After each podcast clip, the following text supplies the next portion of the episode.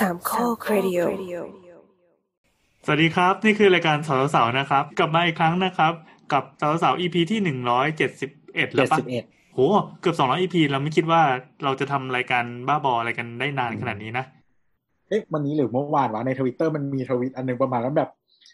เออแบบหาน้องชายฮะอยากดูแลครับ สูงร้อยเจ็ดสิบเจ็ดขึ้นไปเอ้ยไม่ใช่ร้อยร้อยเจ็ดสิบสองเลยเออประมาณเนี้ยขึ้นไป ไม่ออกสาวอายุไม่เกินยี่สิบแปดปีอืมเอามาเป็นน้องชายอะเหรอ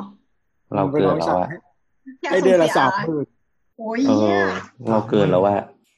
เสียใจเสียดาจัยงอะสามหมื่นเออแล้วก็ทีนี้แบบไม่อยากไม่อยากทำงานแล้วต้อเหงนื่หอยน้าตาดีด้วย ก็เป็น beauty standard อีกแบบหนึ่งไม่ใช่แล้วปรากฏก็คืออะไรว่าเหมือนแบบคนในทวิตอะ เยอะมากแบบเหมือนโค้ดไปแล้วประมาณว่าแบบ บอกคุณสมบัติตัวเองหรือว่าแบบบางทีก็แบบเราได้ไหมอะไรอย่างเงี้ยอืมเราได้ไหมอะเราไม่อยากทำงานเราเราเหนื่อยเออแล้วคือเหมือนสักพักหนึ่งอะเขาก็บอกว่าแบบตอนนี้ได้น้องชายเลยนะครับ เฮ้ยไงแม่แม่คลอดคนใหม่มาให้ ไอ้คำว่า job description ของน้องชายนี่มันคืออะไรวะก็ เซ็กเวิร์กเกอร์เออ legalize sex worker ไม่ไม่ดิเขาไม่ต้องไม่ได้บอกอะไรแบบนั้นเลยสัหน่อยต้องการน้องชายนี่คือขนาดนี้คือน้ำเสียสติไปแล้วอะหงายเข้าหงายออกอยู่คนเดียวแล้วมืออุดปากไว้อะอันนั้นมันเป็นแอคหลุมของน้ำหรือเปล่าวะไม่เราจะไม่เราจะไม่เขียนว่าหาน้องชายเราจะเขียนว่าหาสัตว์เลี้ยงหนักกว่าเดิมอีกก็ขอบคุณนะครับคนคุณหมูเจ้าเก่า หมูเจ้าเก่าที่โดเนทเรามาเรื่อยๆนะครับ แล้วก็ จะส่งน้องชายไปให้คุณหนึ่งคนนะครับ คนไหนวะคิดเลยเนี่ย ก็เป็นน้องชายพี่แอน ไม่ได้ก็เว้คือยจะจะตัดอายุตัดก็ไม่ได้แล้วไม่ไม่จะตัดแบ่งน้องชายพี่แอนไปให้ โอ้โหอ๋อแบ่งไปสักครึ่งหนึ่งจะได้เหลือสักคืบอะไรเงี้ยพี่แอนมีน้องชายเยอะนี่ แล้วก็คุณโรโบทศนะครับ อ๋อครับครับขอบคุณมากเลย ก็ ตังส่วนนี้ก็เป็นส่วนหนึ่งของมื้ออาหารเมื่อกี้นะครับ ที่ไปกินกันโดยที่ไม่ครบทุกคนแต่ไม่ก็มียังโบจะไปกัไม่นมีพี่แอนใช่สมน้ำหน้า แล้วดูดิแบบปากเปิกยังมันอยู่เลยเนี่ยเลยแล้วออกเลยออกมาเป็นกลิ่นแซลมอนงั้นเราโอต้องเคมาตอบแทนบุญคุณเดี๋ยวสิเว้ยวันนี้เราจะใส่สาระให้แบบเข้มข้นไอ้ที่เขาโดเนทกันนี่คือเขาต้องการสาระจากเราหรือว่าเขาต้องการบันเทิงจากเราอะเนี่ยเขาบอกว่าเขาต้องฟังฟังเขาต้องคุณโรโบทศนะครับ อ่าเขาบอกว่า พอดีกำลังอยู่ในช่วงสร้างบ้านใหม่ เริ่มฟังได้สักพักรู้สึกมีคำตอบให้คำถามที่สงสัยอยู่เยอะ เลยอยากตอบแทนเป็นกำลังใจนิดหน่อยให้ครับเขาต้องการสาระถึวะงโทษดีวะแล้วก็กำลังคิดออกแบบห้องน้ำเผื่อผู้สูงอายุคนท้องพอดีกำลังฟังอยู่เลยครับอ๋อ เป็นฟังอีพีที่แล้วนะครับ ที่ว่าด้วยเรื่องบ้านคนแก่อีพีนี้มีมีเสียงชื่นชมกลับมาเยอะมากนะครับ ว่าสาระดี กลายเป็นรายการสถาปัดไปแล้ว สาระดีอะไรวะนั่งเถียงเรื่องเลยไม่รู้ชั่วโมงหนึ่ง เถียงเรื่องของแนทขเนี่ยอขอเมาส์สถาปนิกนิดนึง เมื่อกี้ไปกินข้าวกัน แล้วในร้านอาหารน่ะ มันก็แต่งเดคอเรทเป็นกระจกที่แบบ ตีให้แตกเป็นเกล็ดเล็ก ๆ อะ แต่ไม่แตกอะนึกออกปะมันมีตีชื่อที่พอสเตนไหมการ์ดเป็นเม็ดข้าวโพดเนี่ยเหรออะไรวะเออน่าน่าจะเป็นอ๋อเม็ดข้าวโพดไม่ใช่สเตนเหมือนกระจกกระจกเทมเปอร์ใช่ไหมที่แบบใช่ตีให้มันเป็นรอยเม็เม็ดใช่ใช่แล้วนั่นก็นั่นก็เลยถามน้ำว่า ในวงการสถาปนิกอะ เขาถือว่าแบบเนี้ยเป็นอัปมงคลไหม เพราะว่ามันนับเป็นของแตกแบบหนึ่งถูกปะก็ไม่ควรเก็บไว้ในบ้าน และน้ำก็ตอบนันว่า ไม่หรอก เพราะเราว่ามันสวยดี นี่คือคำตอบของน้ำจบค่ะโบนตอบว่าไงล่ะก็มันก็เป็นสไตล์สไตล์ดีไซน์ป่ะ มันก็ขึ้นอยู่กับดีไซน์ป่ะ แล้วคน finalize แบบก็อยู่ที่ลูกค้าอยู่ดี แต่ส่วนมากถ้าเป็นซินแสเขาแนะนำบ้างหรือเขาไม่แนะนำมีข้อห้าเรามไม่รู้ว่า เราไม่ได้อยู่วงการซินแสอะจบแล้ว ก็เราเป็นวงเราอยู่วงการดีไซเนอร์อะส่วนเราพยายามจะดึงรายการกลับมานะครับ ตอนนี้ก็เป็นเวลาห้าทุ่มแล้ว เรานัดอัดกันสามทุ่มนะครับ แต่ก็มีพวกที่ไปกินแล้วก็late แล้ว late อีกกว่าจะได้เริ่มมาห้าทุ่มบ้าจริง อ่าเสาเสาเสา EP ที่หนึ่งร้อยเจ็ดสิบ เอ็ดนะครับ เราอัดกันวันที่สามสิบสิงหาคมสองพันห้าร้อยสิบสามนะครับ แล้วออกอากาศวันเสาร์ที่สามสามอะไรวะสามตุลาเออเข้าสู่เดือนตุลาจนได้เข้าอ่าสู่ไตรมาสสุดท้ายของปี พอดีมีคอมเมนต์หนึ่งมาจากคุณผู้ฟังนะครับ ขอขอบคุณมากเลยเขาคอมเมนต์มาเรื่องเสียง บอกว่ารายการเราใน EP หลังๆ เนี่ยเสียงจะเบา ซึ่งก็พอไปเทียบกับรายการอื่น ๆ ของช่องอื่น ๆ เช่นแบบ ของของแซลมอนอะไรเงี้ยเสียงก็จะดัง เราก็จะบอกว่าช่องแซลมอนเสียงโคตรดังเลย เปล่าเราก็ถือว่าเราดีแล้วนะครับแซลมอนเขาทำเสียงดังเกินไปเองเปล่าหรอกเปล่าหรอกคือเราใช้ซูมในการอ่านนะครับ เสียงอาจจะมีกระตุกกระตุกบ้างสัญญงสัญญาณเสียงอาจจะชนกันหรืออะไรบ้าง ถึงแม้เราจะจ่ายตังค์แล้วหลังๆเหมือนซูมแบบมันลดงบลงหรือเปล่าก็ไม่รู้ แต่ก็ทำให้เวลาอัดแล้วมันมีเสียงชนกันมีอะไรก็อาจจะมีแบบอุอะอุอะนิดนึงถ้าผม ตัดต่อแล้วก็ไปเจอเสียงเหล่านี้นี่จะบอกว่ารายการมีการตัดต่อด้วย ถ้าเกิดตัดต่อแล้วไปเจอส่วนที่มันมีปัญหานี้ก็จะจะหันออกให้ แล้วก็ส่วนไหนที่มันย้วยๆก็จะดึงให้สลัดสลวยได้เท่าที่เวลาประมาณสิบนาทีในการตัดต่อจะสามารถทำได้นะครับ นี่คือใส่พงใส่เพลง คือเราจะเสียเวลาโพสต์โปรดักชันหรือว่าทำไอ้พวกสิ่งต่างๆ นอกจากการพูดเนี่ยให้น้อยที่สุดเออนั่นแหละก็คือเหมือนตัดต่อเสร็จปั๊บระหว่างที่รอเรนเดอร์เราก็ทำปกไปด้วยแล้วก็อัปโหลด ดังนั้นถ้าเกิดว่า EP ไหนเสียงเบาหรือไม่เบาก็ ให้ปรับที่แอปของท่านนะครับ เราไม่รับผิดชอบเลยเลยวะตั้งตัวเองก็ได้เออเพราะว่าเวลาเราเราไปเลื่อนให้มันเต็มหลอดเนี่ย มันก็จะมีบางส่วนที่เป็นดังจนลำโพหงน่อยแตกอะที่มันดังใช่ไหมเออใช่ใช่เราขี้เกียจไปปรับตรงนั้นนะมันมันมันค่อนข้างจุกจิกมาก แล้วก็ เออนั่นแหละสรุปว่าขี้เกียจทำแล้วก็ถ้าคุณผู้ฟังใช้ Spotify นะครับ สามารถเข้าไปสั่งให้มันแบบ normalize เสียงได้อะ มันจะมีฟีเจอร์หนึ่งที่ดีมากสำหรับคนที่คนที่ฟังพอดแคสต์ของไทยเนี่ย ควรจะไปเลือกไอ้ตัวเนี้ยแล้วก็ติ๊กเปิดไว้ มันจะสามารถปรับรายการที่เสียงเบาให้ดัง แล้วก็ลดรายการที่เสียงดังเกินไปให้ให้อยู่ในระดับที่พอๆกันได้ เหมือนเหมือนตอนนี้ในวงการพอดแคสต์ไทยมันก็ไม่ยังไม่มี standard ว่าแบบคู่มือว่าต้องทำยังไงใช่ปะมันก็ทุกคนก็ทำทำไปเถอะ ก็มีปะ standard มี standardมีแล้วใช่ไหมคือมีแต่ช่องคือสสแตแตนนดาดาร์ร์ดดมันก็มีหลายรายการที่พยายามทำตาม standard อ๋อครับเออเราก็เดี๋ยวยังไงไม่รู้นะครับ เราเราทำมาก่อนครับ เราทำมาก่อน stanดาร์ดคือเราถือว่าเราเป็นไพโอเนียใช่ไหมทำอะไรก็ได้ โอเค ยังไงวะ เข้ารายการกันเลยไหมอะ นี่มันดึกแล้วอะเออโอเคครับอะเดี๋ยวก่อนจะตัดเข้าเพลง EP นี้เราขอมอบหมายให้มมอบหมายให้แนทแล้วกันนะ เวลาจบคำถามหนึ่งคำถามปั๊บแนทให้ทำเสียงอะไรดี หรือว่าแต่ละข้อให้ไม่ซ้ำกันหรืออะว่าไรไง อะอะอะลองดิลองดิหมาก็ได้ทำเสียงหมาเอาเดิมเอาหมาเหรออะลองลองดิลองดิอันนี้หมาก็เลยทำอะไรอยู่วะเนี่ยเห่าไงหมาเด็กไม่ได้เหรอ ไม่เด็กเหรอ หรือจะเอาเสียงแมว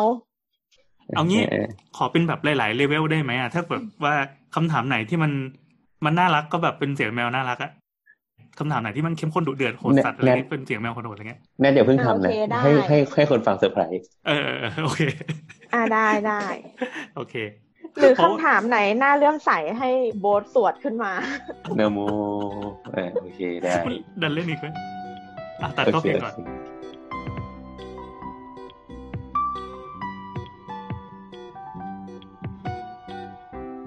หากคนนั้นมีเรื่องสงสัย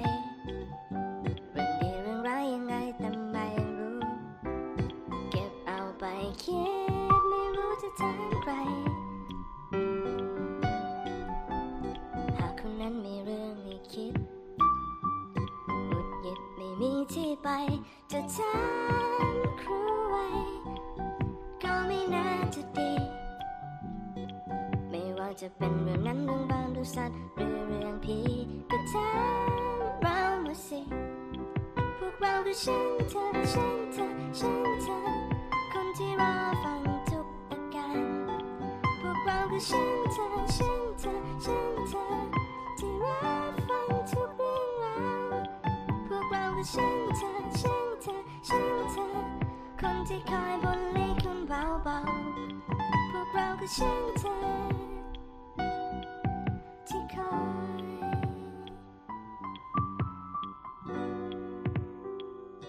สวัสดีนี่แอนลืมแนะนำตัว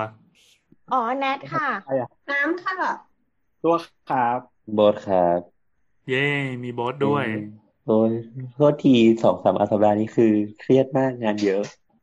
เกิดอะไรขึ้นเกิดอะไรขึ้นแล้ว อะไรที่แบบเล่าออกอากาศให้คุณอ๋อผู้ฟังที่เป็นไม่มีแฟนคลับไม่มีอะไรโพสต์ครับ งานงานมันเยอะมันมันจะต้องปิดเล่มแบบก่อสร้างสองเล่มในแบบสองอาทิตย์ อืมก็เลยแบบไม่ไหวอะเครียด แล้วความจริงล่ะก็ก็ก็จริง ๆ ก็คืองานมันเยอะจริง ก็คือกลับมาก็ก็เหนื่อยแล้วอะแล้วแบบมันก็เครียดอะไรเงี้ยมันก็กดดันตัวเองก็เลยแบบไม่ไหวเหนื่อย แค่เนี้ยแค่นะนี้แหละเออจริง ๆ ก็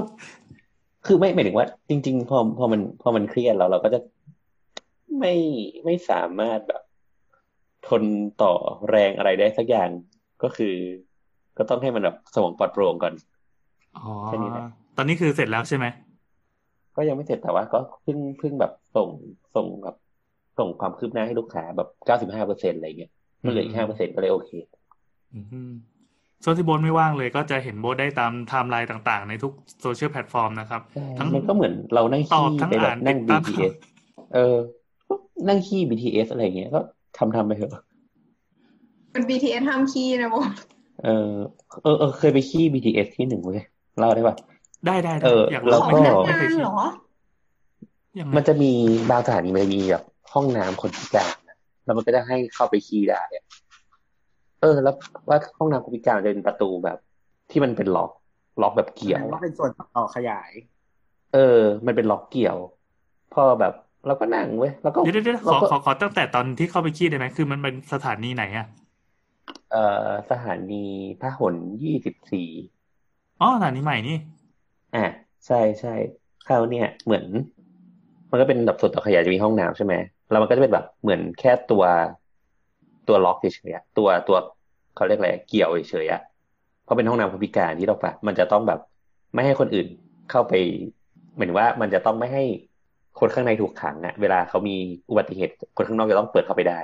หมายถึงประตูใช่ไหมไอ้ที่เกี่ยวใช่ประตูใช่ ดังนั้นเกี่ยวมันมันจะเกี่ยวยังไงวะอธิบายดีเทลหน่อยเหมือนเวลารยังไม่เข้าใจคำว่าล็อกเกี่ยวมันเลย ก็คือเหมือนเป็นมือจับอะแล้วก็โยกคันโยกแล้วก็เกี่ยวเกี่ยวเกี่ยวเฉยๆอะเกี่ยวเกี่ยวกับไม่อะไรให้วะเลื่อนเลื่อนเลื่อนข้างได้เฉยๆอะ เป็นขอสับเนี่ยเหรอเออขอสับขอสับขอสับเแสดงว่าขอสับสามารถปลดล็อกจากข้างนอกได้อย่างเงี้ยเหรอใช่ใช่ใช่ใช่ก็คืออ่าแค่คุณหมุนหมุนตัวจับอะมันก็จะปลดล็อกเลยเว้ยเอ้า แต่เข้าเข้าใจว่าเวลาเราเกี่ยวอะเวลาไอ้ขอสับมันเกี่ยวอะมันก็จะต้องขึ้นข้างหน้าว่าแบบเหมือนสีแดงเป็นคนเข้าอะคิดออกปะอืมอืมเออวันนั้นก็แบบปวดขี้มากเว้ยก็เลยไปขี้พอขี้ปั๊บอะเราก็เราก็แบบ รู้แล้วคือเราก็เกี่ยวเราก็ปิดประตูห้องน้ำใช่ไหมแล้วเหมือนเป็นพี่ยามมันคงแบบปวดฉี่ปวดขี้มากอะพี่ยามก็แบบมาเคาะประตูเว้ยแล้วก็ตอบบอกว่ามีคนอยู่ข้างในครับ แต่ยังไม่ทันแบบสิ้นเสียงอะพี่ยามก็เปิดประตูเข้ามาเว้ยตอนตอนนี้น้ำปิดปากนะครับ แล้วก็โยกหน้าโยกหลังตามสไตล์ของน้แต่ดีนะที่ไม่เป็นผู้หญิงอะเออเดี๋ยวนะน้ำจิ้นเหรอ อันนี้คือน้ำจิ้นเหรอเราชอบเรื่องขี้ำ ปวดหัว เออ แล้วเขาก็เหมือนพอเขาเปิดเปิดมาแบบเงียบนิดนึงแล้วก็ตะโกนบอกว่ามีคนอยู่ครับโสดเขาเลยปิดประตูแต่คือหน้าเขาโผล่เข้ามาแล้วใช่ไหมยังไม่โผล่ยังไม่โผล่แบบแขนมาแล้วอะเข้ามาครึ่งตัวแล้วเข้ามาแบบเหมือนเหมือนสืบสืบเท้าซ้ายเข้ามาแต่ยังไม่ยังไม่มีหน้า ก็เลยคว้าเขาไว้อืมก็เลยขี้โชว์เลย ไม่ใช่อะไรเลยเออ นั่นแหละ คือพอบอกว่าชอบเรื่องขี้อะคิดถึงแบบครูโสมิโซเทคนิคตลอดเลยอะคืออะไรนะ เรื่องอาเบะอะ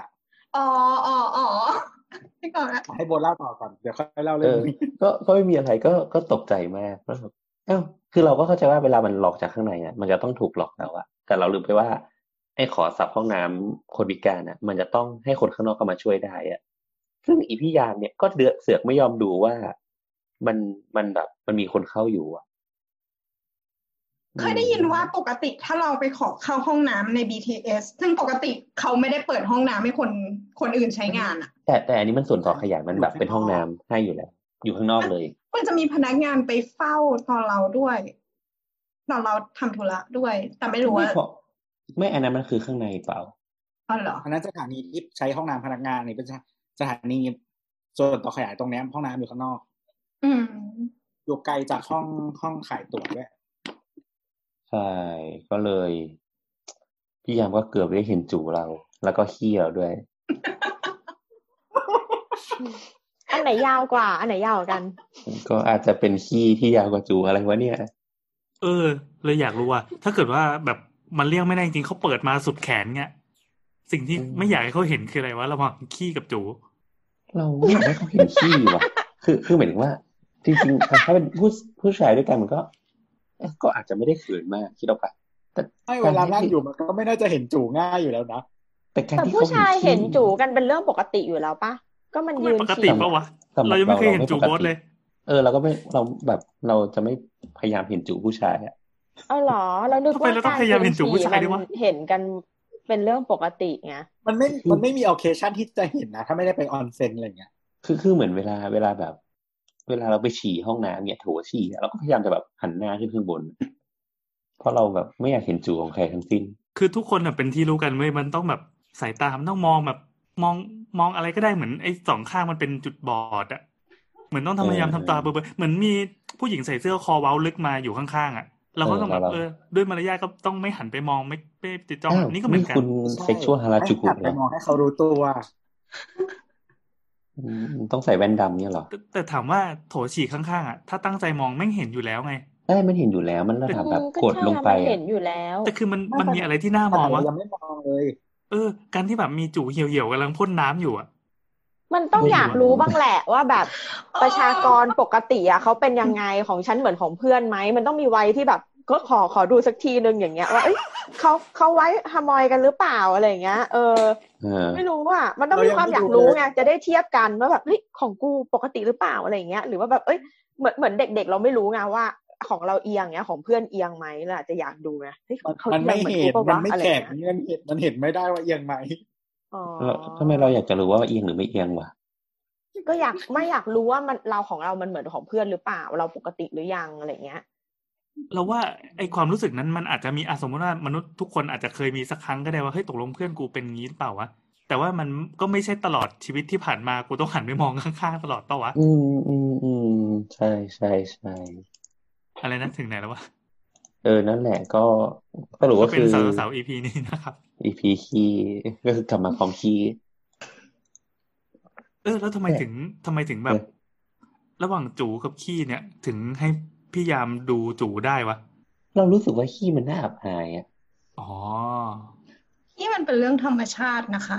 แต่มันเออแต่มันน่าอับอายจริงน่าอับอายจริง normalize การอึใช่ขขนาดเอาแมวอะไรยังกันขี้แล้วให้กบคนเลอื่ยนดูเหรอขนาดแมว แมวยังขี้แล้วกบเลย เกี่ยวไหมไม่เกี่ยว ไม่เกี่ยวไม่เกี่ยวเออ ไม่มีนั่นความแหละเชื่อมโยงเลยเลย ตอนนั้นเราดูรายการเกาหลีรายการหนึ่งอะแล้ววงวงที่มีสี่คนดัง ๆ ไปออกอะเออ เสร็จแล้วอะเขาก็พูดว่า อันนี้คือพยายามเซ็นเซอร์อยู่นะ หรือไม่จำเป็นก็ก็คนคนที่คนที่โบ๊ทชอบกับคนที่ผมสีชมพูอะเขาก็คุยกันใช่ปะอ๋อเนี่ยเออเรานึกถึง F4 ที่ความรู้เกาหลีแล้วมีเท่านี้ไม่ผู้หญิงผู้หญิงโอ้มันไต้หวันไม่ใช่เหรอวะผู้ญิงสี่คนเอาเหรอไม่ใช่เกาหลีด้วยโอ้ชิบหายแล้วมันอะมันต่อก็มันอายก็จังมีคนเอ้ย ไม่ใช่ดิคนเราเราไม่แน่ใจว่าโบทชอบคนไหนเอามันชอบไปหมดอะคนที่เออเออคนที่ดูเหมือนเรียบร้อยที่สุดในในวงอะเจ้าของเออเออคำว่าโอเคโอเคไม่มีตังค์แล้วค่ะ เอเอออเออโอเคก็โอ้โคตรชัดเลย เออ ก็พูดกับพูดกับคนที่คนที่เป็นอาหาร ไม่ใช่คนที่ผมสีชมพูพูดผิดพูดกับคนที่เป็นอาหารว่าเนี่ยเหมือนเขาสนิทกันเพราะว่าเขาว่ารู้จักกันตั้งแต่ตอนที่ยังเป็นเด็กฝึกหัดแล้วเขาอะเคยไปอาบน้ำด้วยกันอือฮึ แบบไปออนเซ็นไปซาวน่าอะไรเงี้ยเออซึ่งอืมเขาอะจะรู้สึกว่าเขาสนิทกับคนผมชมพูอะน้อยกว่าเพราะเขาไม่เคยอาบน้ำด้วยกันอะไรเงี้ยอืมอืมอืมอืมแล้วก็มีคนพูดขึ้นมาถามถึงว่าอ้าวแล้วคนที่เป็นคนไทยล่ะ เคยอาบน้ำกับคนนี้หรือยังอะไรเงี้ยเขาก็บอกว่าอืมเอ้ยช่วงช่วงนั้นอะ เราเขาไม่ได้พูดถึงตอนนี้ ซึ่งตอนเนี้ยก็ยังไม่เฉลยว่าเขาเคยอาบน้ำด้วยกันหรือยัง แต่ที่เกาหลีมันอาบน้ำด้วยกันมันปกติไงเวลาไปซาวน่าอืมอืมเออ แล้วเขาก็พูดมาว่า ตอนนั้นน่ะ ไม่ไม่คิดที่จะชวนเลย เพราะว่าเหมือนแบบคิดว่าคนไทยอะ ไม่ไม่ได้แบบอะไรอย่างเงี้ย เออ ซึ่งไม่ได้แบบหมายติถึดงอิว่านกับวัฒนธรใช่รมแบบเอนี้อไม่ได้เข้ากับวัฒนธรรมแบบนี้อะไรเงี้ย ซึ่งคนที่หัวชมพูอะเขาก็โตเมืองนอกเหมือนกันไงอืมเขาก็เลยบอกว่าก็เลยแบบนับนับว่าคงจะไม่ชินกับวัฒนธรรมการอาบน้ำด้วยกันอะเหมือนกันเออแต่ว่าอือฮึเหมือนเขาบอกว่าเนี่ยการอาบน้ำด้วยกันแล้วเหมือนเห็นเคยเห็นเรือนร่างกันมาแล้วอะไรเงี้ยเหมือนแบบนอนซาวน่าข้างกันอะมันทำให้เรารู้สึกสนิทกัน เป็นพิเศษ เพราะว่ามันเหมือนแบบ มันเหมือนไม่ไม่มีความลับกันแล้วในในระดับหนึ่งอะไรเงี้ย ซึ่งเป็นระดับของเรื่องของร่างกายอะไรเงี้ยอืมอืมนั่นแหละเหรอแล้วสมมติเราเห็นจูคนอื่นแล้วเราจะรู้สึกสนิทกับคนอื่นเงี้ยเหรอเออลองสิเนี่ยก็ลอง โบ๊ทลองส่งให้พี่แอนดูแล้วดูว่าทดสอบว่าโบ๊ทอะรู้สึกสนิทกับพี่แอนมากขึ้นไหม ถ้าเทียบเคกับอเงี้ยเหรอตัวอย่างเงี้ยหมายหมายถึงในซูมตอนนี้เลยใช่ไหมเออ เราจะได้ทำการทดสอบ เออเออก็คือเดี๋ยวบอสจะโชว์ให้ในหน้าจอนี้เลยอะเราจะได้เปลี่ยนภาพปกอวตารกลุ่มไลน์แต่เป็นรูปจูบไงนะคือโคตรแอคเคอร์เลยอะแล้วคือพอทักทักปุ๊บมันก็จะเด้งเตือนขึ้นมานะจูจูได้มาแล้วจ้าอย่างเงี้ยเหรอ ไม่ได้เออโอเค โอเคอะเราเราเริ่มควรจะคำถามเข้ายังเรื่ไงองเข้าเรื่องกันได้แล้วไหมวะห้าทุ่มครึ่งคุณไม่ควรตอบว่าโอเค มันเหมือนแบบสมยอมไม่ดีอ๋อเหรออ๋อเหรอก็เอาเป็นว่าถ้าคุณผู้ฟังที่โดเนทมาเฮ้ยจะได้เห็นจูเราอย่างเงี้ยเหรอเฮ้ยได้เหรอให้เขาเลือกสิว่าอยากสนิทกับเราไหม อยากสนิทกับคนไหนเป็นพิเศษ คืออะไรจะต้องดูจูเราจิบน้ำหรือจิบแนทเนี่ยเหรอเราเรานับว่าเป็นอาชีพแบบไหนวะเออเป็นว่ะพอด Sex สแอคเคอ worker ร์ไม่ใช่เป็นเป็นพอดสแอคเคอร์เดี๋ยวสรุปเขาบอกว่าขอบคุณมากครับที่ส่งรูปจุ๋มมาให้ แล้วตัวก็ตอบกลับไปว่าไม่ใช่ครับนั่นผมโบ๊ทนั่นผัวโบ๊ทคุณดูผิดแล้วครับโย้ยไม่ใช่โว้ย มันมีมันมีศัพท์แบบว่าคนที่โกนอะเรียกว่าบวชด้วยนะบวชอ่าฮะบวชบวชอ๋ออ๋ออ๋อโอเค เออก็คือโกนขนตรงนั้นออกอ่าอ่าอ่าโอเคมามาเริ่มมาเริ่มเลยหมายถึงเริ่มโกนเริ่มโกนเลยตอนนี้เลยถุยอะไรวะเนี่ยอะโอเค เริ่มเริ่มเรื่องเริ่มเรื่อง ครับผมคำถามแรกนะครับ จากคุณอาซาบารุนะครับเขาถามว่าทางทีมสาวสาวสาวมีใครเข้าวงการเบอร์มงคลบ้างไหมครับ ส่วนตัวแล้วไม่เชื่อ แต่เคยเอาเบอร์โทรตัวเองไปตรวจเล่นๆ ปรากฏว่าติดลบไปเลย มีเน้นเป็นด้านๆด้วยเลยแบบเอ๊ะจริงเหรอ อยากทราบรีวิวจากผู้ใช้จริงครับ อันนี้คือไม่เชื่อเหรออ่านจากอ่านจากน้ำเสียงที่ตัวอ่านแล้วแบบอะไรวะไม่เชื่อแต่แบบขอสักนิดนึงพอรู้ว่ามันไม่มงคลก็แบบจิตใจก็แป้วขึ้นมาอะอันนี้คือไม่เชื่อเหรอวะอะถามคนเบอร์เกรดเอฟครับน้ำป่ะ ไม่ไม่คือเราอะอะอะไปซื้อเราเราไปซื้ออะโดย เอามือสุ่มจับอะเรายังได้บีเลย เชี่ยอะเดี๋ยวนะยิ่งขอเอาเราขออนุญาตเอาคือเราเราไม่เชื่ออะไรแบบนี้เลยเว้ยเอเราอไม่เราเชื่อก็ไม่เชื่อเราไม่เชื่ออะไรที่เป็นสิ่งงมงายเลย เราก็เลยรู้สึกว่าหัวเราะอะไรเราก็เลยไม่เคยรู้มาก่อนว่ามันมีการไปเช็คอะไรแบบนี้ด้วยจนกระทั่งเนี่ย พอมีมีมีการคุยจากตัวหรือจากโบสอะไรสักอย่าง ที่บอกเอ้ยไปเปลี่ยนเบอร์มาเป็นเบอร์ที่เลขดีขึ้นอะไรเงี้ยเหรอวะมันมีอะไรแบบนี้ด้วยเหรอเราก็เลยไปหาอ่านไอ้พวกที่แบบเขารับขายเบอร์ส่งเบอร์สวย เราดูไม่ไม่เห็นสวยตรงไหนจำก็ยาก คือเราเลือกเบอร์จากแบบเลขเลขสวยเลขเรียงเลขอะไรเงี้ยเดี๋ยวมันก็จะแพงใช่ไหมหรือมันก็เวลาแบบไปซื้อเบอร์ใหม่หรือไปเปิดเบอร์ให้ญาติโยมอะไรเงี้ยก็จะไปหาเลขที่อย่างน้อยก็เบิ้ลหรือว่ามันมี pattern การจำก็พออืมจะไม่ได้ดูเรื่องเรื่องเรื่องไสยศาสตร์เลย มันมันอืมมันอะไรกันเหรอวงการนี้ พี่แอนจะบอกว่าตัวเองไม่เคยเอาเบอร์ไปเช็คเลยเหรอว่าเลขมงคลอยู่ในระดับที่เท่าไหร่ ไม่เคยไม่รู้ด้วยว่ามันเช็คกันที่ไหนอืมไหนลองแนะนำหน่อยดิแบบ เราจะได้ลองเช็คระหว่างที่ฟังคำถามนี้ฟังคำตอบเลยเขาก็เช็คกันในเว็บดูเบอร์ปกติอะแหละที่พอเบอร์เช็คสักพักหนึ่งก็จะมี SMS ขยะส่งมาให้เพราะว่าเบอร์มันดักจับเบอร์คุณไปแล้ว อ๋อชิบหายแล้วงั้นเราไม่เช็คเลยเว็บมันจับเบอร์คุณไปแล้วจ้าโอ้แอดใน Google เทียบเลยอะเบอร์มงคลต่างๆเลย เบอร์มงคลเกรด A บวกบวกบวกร้อยเปอร์เซ็นราคาไม่เกินพันโหค่าเบอร์เนี่ยอะสำหรับคนที่มีเบอร์มงคลอยู่กับตัวครับ ขอคำแนะนำด้วยยังไงอะบ้าง เริ่มเริ่มจากบทก่อนได้ คืออืมคือตอนแรกเป็นคนแบบพี่แอนเว้ยก็คือแบบไม่เชื่อก็แบบเบอร์นี้ใช้ตั้งแต่แบบมสามอะไรอย่างเงี้ยแล้วก็คือแบบแม่ใช้มาก่อนหน้านั้นแบบสามปีมั้งแบบ ก็ตีว่าเป็นแบบเบอร์มาสิบห้าสิบห้าสิบหกปีแล้วอะเออ ก็ไม่ได้เปลี่ยนก็ไม่มีอะไรจนกระทั่ง คือตอนเนี้ยบททำออฟฟิศใช่ไหมครับกับเพื่อนเราเพื่อนอะ ก็แบบ เป็นคนค่อนข้างเชื่ออะไรแบบนี้มากๆ ก็โดนแบบเป่าหูทุกวันเลยเว้ยเป่าหูทุกวันก็เลยแบบอะลองไปดูหน่อย แบบไปเช็คก่อนเบอร์มงคลในเว็บไซต์เป็นยังไง ผลที่เปิดมาก็คือแม่แบบ F แบบกระจุยกระจาย F แบบ มึงแบบเบอร์แย่กว่านี้ไม่มีแล้วในโลกใบนี้ เออเอ่อเดี๋ยวเดี๋ยวขอแป๊บนึง ขั้นตอนการเช็คเบอร์เนี่ยมันกรอกเบอร์อย่างเดียวป่ะหรือว่าจะต้องสัมพันธ์อะไรสักอย่างกับเจ้าของด้วย คือคือมันเป็นค่าอ๋อแอบ o l ู t หรือว่าค่า relative คือคืออะอย่างนี้ต้องบอกกันว่ามีหลายศาสตร์แอบแอบมันสมีหลูลายดศาสตร์ส่วนมากคือแอแบบบสลูดอ่าฮะอ่าฮะอะอะว่ามาว่ามาไอ้อย่างโมดอะก็คือตอนแรกอะก็ไม่เชื่อแล้วเพื่อนอะเขาแบบไปดูหมอ หมอดูกับพี่คนหนึ่ง ซึ่งเราก็แบบอะไปดูก็ได้แบบ ทุกคนก็บอกว่าแม่นคือเหมือนว่า คนรอบตัวที่เคยดูอะทุกคนก็บอกว่าแม่นมาก นู่นนี่นั่นอะก็ก็เลยดู แล้วพี่เขาก็ทักว่า เออ เนี่ย เบอร์เราอะ ไม่ดีนะแล้วเขาก็แบบเริ่มบอกตื้อๆๆๆตามนี้ แล้วก็น่าคิดในใจไอ้เหี้ยแม่งก็ตรงนี่หว่าไอ้เหี้ยตรงเลยอะไรเงี้ยตรงมากๆ ตรงตัดๆตรงเหี้ยๆก็ลังเลอีกประมาณสองสามเดือน ก็รู้สึกว่า แล้วเพื่อนอะก็มาบิวมึงเปลี่ยนเถอะเนี่ยที่เขามาพักว่าไม่ดีอะ เนี่ย กูเปลี่ยนแล้วก็ดีขึ้น ดีขึ้นนู่นนี่นั่น โอเค เพื่อนพูดก็อะก็ยังไม่เชื่อ สามีมันมาพูดอีก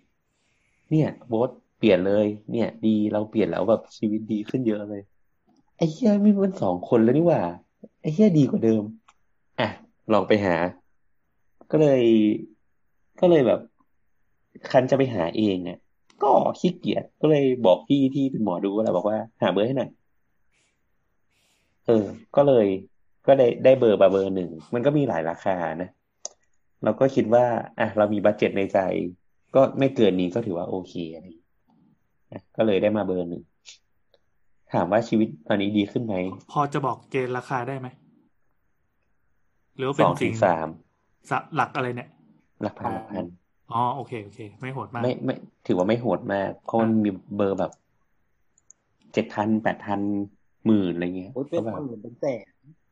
เออ มีมีคนที่รู้จักอะซื้อเบอร์มาแบบหลักแสนเจ๊เออ นั่นแหละ แต่ว่าก็ก็แล้วแต่คนเชื่อเนาะมันก็ว่าไม่ได้ แล้วก็ถือว่าคือเหมือนเราก็ยังแบบกึ่งกึ่งอะก็โอเค ถ้ามันถ้ามันจ่ายเงินประมาณนี้ที่เราแบบ afford ได้อะไรเงี้ยก็ถือว่าโอเคอะไรเงี้ย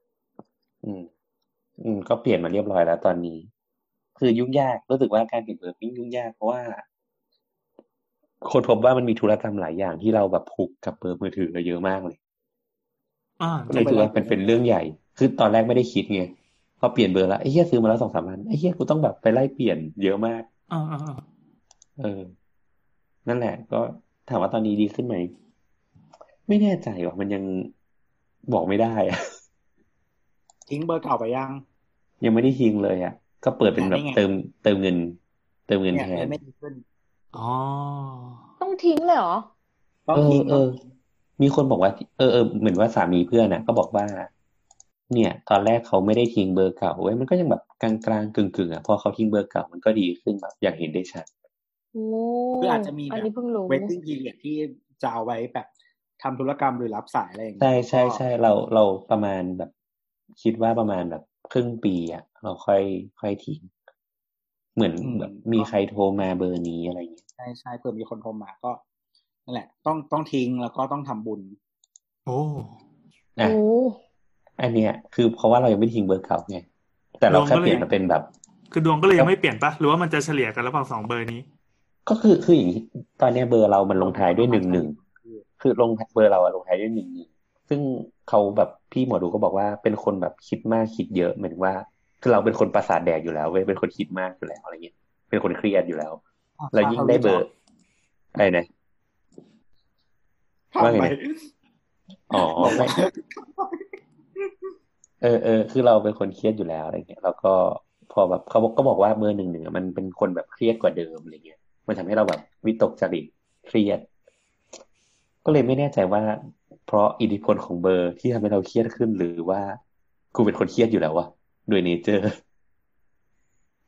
ก็เลยบอกไม่ได้ว่าตอนนี้ เพราะการเปลี่ยนเบอร์มันเอฟเฟกกับชีวิตเราหรือเปล่า ถ้าตอบกับแบบวิทยาศาสตร์มันต้องแปลว่ามึงเป็นคนเครียดเองอยู่แล้วเอใช่อไงใช่อุตส่าใช่ห์เสียตังค์ไปสองพันใช่คืออย่างใช่น้อยใช่มึงหลอกตัวเองก็ได้ว่าเสียไปสองพันแล้วชีวิตดีขึ้น แล้วก็ทุกเช้าตื่นเช้ามาแล้วก็พูดว่าฉันมีชีวิตดีขึ้นไอ้เหี้ยโคตรโคตรลัทธิเลยอะลัทธิสัส อันนี้เดอะซีเครตเลยว่าๆเออ เออ แต่แต่ก็ก็นั่นแหละก็ ก็รอดูต้องรอลองลองทิ้งเบอร์เก่าก่อนถึงจะสามารถบอกได้ อะอย่างตัวตัวตัวตัวมีเบอร์มงคล อืมอย่างตัวก็เข้าลัทธิมงเบอร์มงคล คือเราอะเริ่มมาจาก เหมือนตอนนั้นแบบ ไม่แฮปปี้กับงาน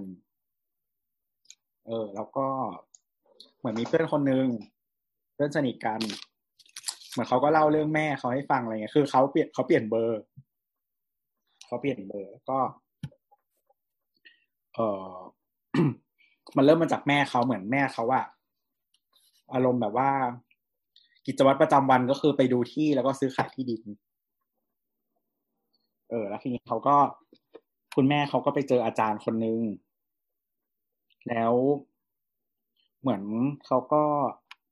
ที่แบบเชี่ยวชาญเรื่องการแบบดูเบอร์อะไรประมาณเนี้ย แล้วเขาก็ลองซื้อเบอร์มา ซื้อเบอร์มาก็หลักหมื่นอะเสร็จแล้วทีนี้มันเขาพอเขาใช้เขาก็เปลี่ยนเบอร์นู่นนี่นั่นอะไรเงี้ยแล้วเขาก็ใช้เบอร์นั้นก็คือพอใช้ไปปุ๊บเหมือนแบบ ที่ดินที่มีอยู่มานานอะไรเงี้ยก็แบบขายได้เยอะแยะมากมาย อืม อะไรประมาณนั้น เขาก็เลยกลับไปหาอาจารย์อีก แล้วก็ซื้อมาอีก แล้วก็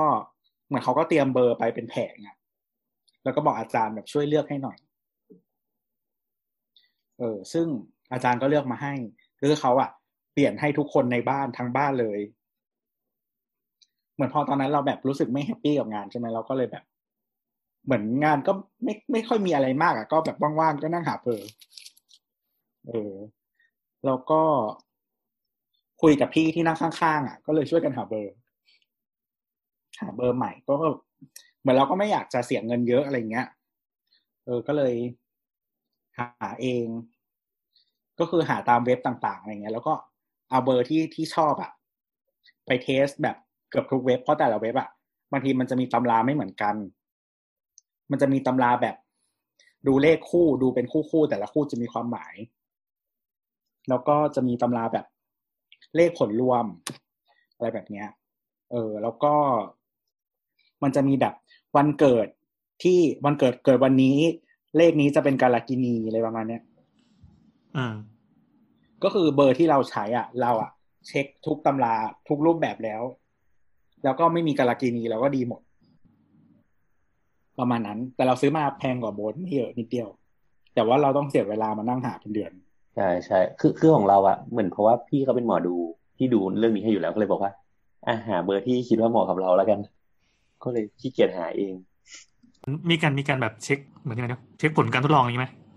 เป็นถึงตัวใช่ไหมก็คือหลังจากนั้นอะเราก็เปลี่ยนงาน แล้วก็ ก็จริงๆเรารู้สึกว่าการงานหรือหน้าที่อะไรเงี้ยก็โอเคขึ้นนะแต่ก็เป็นความรู้สึกนะ มันก็แบบวัดผลไม่ได้ขนาดนั้น อืมอืมอืมแต่ก็ คือไอ้เลขที่เป็นเลขเลขแบบที่เป็นคู่คู่อะเหมือนเขาบอกว่ามันจะไล่จากตัวหลังสุดไปตัวหน้าสุดตัวหลังสุดอะสองตัว ก็คือหมายถึงตัวเรา ก็คือเหมือนเลขลงท้ายแบบที่โบ๊ทบอกอะมันก็จะแบบ เป็นตัวเรามากที่สุดใกล้เคียงกับตัวเรามากที่สุดเลยแบบก็คือคนประสาทแดกนี่เอง อืม แล้วเราก็อ๋อเราไอ้นี่ด้วยเราเอาเบอร์ของเบอร์ของคนที่บ้านเพื่อนอะ ที่เพื่อนได้มา ทั้งหมดอะ ลองไปเช็คทุกเว็บเลย แล้วคือแบบดีทุกอันดีดีหมดเลยอะเหมือนอาจารย์เลือกแบบไม่นี่มากแต่เราไปทำมาหมดแล้วนะก็คือทิ้งทิ้งเบอร์แล้วก็ทำบุญนู่นนี่นั่นอะไรเงี้ยโหตัวมันสายมูเต็มที่มากไม่ไม่ไอไอทำบุญนี้คือทำยังไงอะก็คือไปทิ้งเบอร์แล้วไงต่อประทานธรรมดาแล้วก็เหมือนแบบอุทิศส่วนกุศลให้แบบ bye bye จ้าเบอร์เงี้ยเหรอให้ใครคือเหมือนเขาคือเขาบอกว่าเบอร์ที่ใช้เราก็ไอ้นี่กันไปก็คือเหมือนเป็นเจ้ากรรมนายเวรแบบหนึ่งอะไรอย่างเงี้ย ก็คือแต่จากเราต้องต้องพูดต้องพูดว่าไง ต้องพูดว่าไง ก็ก็เหมืทำอนอุอุทิศทิศส่วนกุศลให้เจ้ากรรมนายเวรอะไรประมาณนี้แหละอ๋อนึกว่าเป็นอะไรอุทิศส่วนครับกุศลให้เบอร์ อันนี้ นั่นสิเจ้ากรรมนายเวรจะมาในรูปของเบอร์โทรศัพท์ปะใช่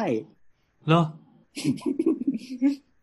เฮ้ยอย่างนี้เราก็ยิ่งแช่งคนง่ายเลยดิหมายถึงว่าถ้าเรารู้ว่าเบอร์เราไม่มงคลนะเราก็แค่เอาซิมการ์ดเราไปหย่อนใส่กระเป๋าพี่แอนเงี้ยเหรอแล้วพี่แอนก็จะชีวิตล่มจมเหมือนเราแล้วก็พี่แต่แอเรานเขาไม่ได้เอาอันนั้นมาใช้ในชีวิตประจำวันไม่ได้แบบ แล้วเราต้องเติมเงินหรือจ่ายรายเดือนให้ทุกเดือนด้วยนะเออไม่เบอร์มันอยู่เอออะ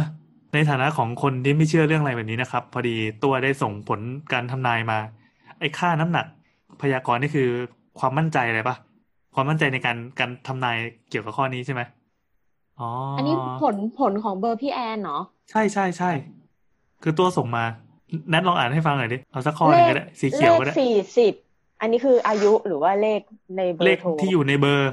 อ๋อ เลขสี่สิบฉลาดหลักแหลม และเป็นคนพูดเก่ง มักเอาตัวรอดเก่ง มีไหวพริบฟังดีดูแย่ว่ะเป็นนักพูดเจรจาได้ดี เหมาะที่จะทำงานเกี่ยวกับเลขาประสานงานต่างๆ นักบัญชีนักข่าวนักสืบนักเจรจาต่อรองชอบลองของใหม่ชอบบุกเบิกสิ่งใหม่ของทันสมัยทำอะไรแหวกแนวสร้างเฮ้ยความแปลกอัให้นนี้แก่มันสัตรงงนี่คมว่าค้นหาข้อมูลเก่ง อันนี้น้ำหนักคำพยากรณ์อยู่ที่เก้าสิบ เฮ้ย ตรงมากนะเนี่ย อันนี้ถือว่าตรงไหมมงคลใช่ไหมเอาเอาอันสีแดงมาคือเราต้องไปเป็นอันนักบัญชีใช่ไหมไม่พี่ก็เป็นเลขาเมียไงอ๋อเฮ้ยแต่ว่าอันนี้ไม่ตรงมากๆเลยอะอะยังไงเลขเอ้ยพูดเลขได้ป่ะเนี่ยเดี๋ยวมีคนเอาไปประกอบแล้วลองโทรกันน่ะ โทรเลยไล่โทรเดี๋ยวอ๋อเดี๋ยวบอกเซตตัวเลขแล้วกลัวเดี๋ยวมีแบบซาแจงมาตามเนี่ยเอาโอเคงั้นพูดเลขเลยนะ เลขหกแปด เข้าสังคมเก่งกินเที่ยวดื่มช็อปหาเงินเก่ง เป็นคนหัวไวเรียนรู้อะไรรวดเร็วมีเล่ห์เหลี่ยมทันคน โดยรวมแล้วนับว่าเป็นคนฉลาดมีไหวพริบเอาตัวรอดในสถานการณ์เฉพาะหน้าได้เป็นอย่างดี เดี๋ยวเดี๋ยวเดี๋ยวพอพอพอขอเบรกขอเบรกถ้าระมัดระวังเรื่องของชีวิตโว้ยขอเบรกคืออย่างนี้ ภาพที่ตัวส่งมามันจะมีสองภาพภาพหนึ่งที่เป็นตัวอักษรสีเขียว แล้วว่าไอ้คำว่าน้ำหนักคำพยากรณ์เนี่ยมันคือเหมือนเหมือนความแม่นยำมากกว่าไอ้โซนที่แนทอ่านตอนนี้มันเป็นสีเหลือง ถือว่าไม่ค่อยแม่นเท่าไหร่อ่าใช่ เพราะเราดูแล้ว ไอ้ไอ้ข้อที่เป็นสีเขียวมันอาจจะแม่น หรือไอ้สีเหลืองเหลืองๆคือกลางกลางๆสีแดงนี่คือไม่แม่นสุดของเรามีสีแดงด้วยนะ คือน้ำหนักคำพยากรณ์แค่สิบห้าคะแนนเองเป็นคนที่มีความเป็นโลกส่วนตัวสูงมากๆอะไรเงี้ยไม่แต่มันก็แม่นเออดีสีว่ะสีเหลืองแม่แม่นมากๆ อันที่นัดอ่านเมื่อกี้ถ้าอ่านติกเรื่อยๆสักพักหนึ่งอะมันจะมีคำว่าเหมือนแบบ ลุ่มหลงอบายมุกกินเหล้าสำมะเลเทเมาอะไรอย่างกาเงี้ยเมด้วยอะมีเออมีอันนี้ก็ตรงนี่ก็มีก็ตรงดีว่ะอันนี้ อันนี้ไม่อ่านเลขนะ เป็นคนมีเสน่ห์คำพยากรณ์96เปอร์เซ็นโอ้อันนี้มั่นใจที่สุด เป็นคนมีเสน่ห์เจรจาอ่อนหวานน่ารักใครเข้ามาคุยด้วยมักติดกับหลงใหลเสน่ห์ช่างพูดช่างเจรจา ยกมือพนมท่วมหัว ก็ก็ซื้อก็ซื้อคอนโดให้เขาก็ต้องหลงใหลเป็นธรรมดาว่ะเป็นคนอารมณ์ดีสนุกสนานรักสวยและงามโรแมนติกที่เอาอกเอาใจมาเข้ากับคนได้ง่าย จึงเป็นที่รักของผู้คนเลขคู่นี้มีแต่คนรักได้ดีเพราะปากค้าขายก็เก่ง พูดก็เก่งขายเก่งหาเงินเก่ง การเงินดีมากทำอะไรก็ขึ้น และเหมาะที่สุดคือค้าขายขายดีมีกำไร ไม่ว่าจะขายอะไรก็เป็นเหมือนมีโชคช่วยเสมอ และเป็นเลขที่สร้างสร้างสีสันให้กับชีวิตคู่มากไว้สร้างสีสันแต่เอาเพราะจริพี่งแอนมานะพี่แอนมาวัยสี่สิบไม่ค่อยขึ้นแล้วนี่แต่เอาจริงนะ แต่ละแต่ละอันน่ะมันจะมีตรงส่วนที่ไม่ตรง เช่นแบบควรไปทำงานเป็นเลขาหรือนักข่าวอะไรเงี้ยเราว่าไม่ตรง หรือว่าแบบเป็นคนโรแมนติกอย่างเงี้ย ไม่ตรง อันที่บอกว่าให้ระวังเรื่องอบายมุขไม่ตรง ชอบที่โออาหรูหราไม่ตรง แต่ว่าทั้งทุกข้ออะมีส่วนที่เหมือนกัน คือมันพูดว่าเป็นคนมีเสน่ห์และค้าขายเก่ง ซึ่งอันเนี้ยเราว่าตรง อืม ก็คือเวลาดูดวงอะเขาไม่สนใจคำคำที่มันไม่แม่นอยู่แล้วๆไม่ได้โตก็ได้เออใช่ใช่แต่ไอ้ใช่คำที่มันไม่แม่นทั้งหลายอะมันสเปะสปะมากเลยนะ ในขณะที่คำที่แม่นอะ มีอยู่แค่ keyword เดียวเอง ก็คือเรื่องเสน่ห์กับเรื่องเงินอะมันก็เป็นสูตรของการดูดวงอยู่แล้วปะวะ เช่นแบบไอ้ไอ้ข้อที่น้ำหนักคำพยากรณ์น้อยมากๆเนี่ยเขาบอกว่าเป็นคนที่มีความเป็นโลกส่วนตัวสูงอะโอเคเราอาจจะโลกส่วนตัวสูงก็ได้ชอบเก็บตัว ชอบซื้อการ์ตูนอะไรเงี้ยไอ้เมื่อกี้เหมือนสารภาพบาปไงไม่รู้ว่าชอบซื้อการ์ตูน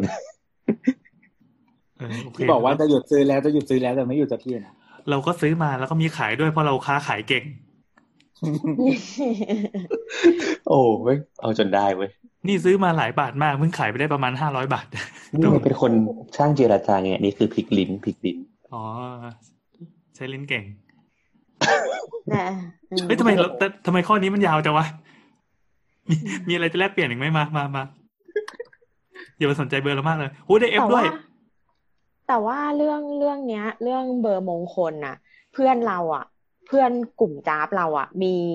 คือกลุ่มเราใหญ่ฮะแต่ว่ามันมีกลุ่มกลุ่มเล็กในกลุ่มย่อยอะที่เชื่อเรื่องเนี้ยมากมากๆมากจนเป็น community ที่มานั่งคุยกันเลยอะนึกออกกลุ่มปะกลุ่มกลุ่มเล็กในกลุ่มย่อยนี่คือกลุ่มที่ไม่มีเน็ตใช่ไหม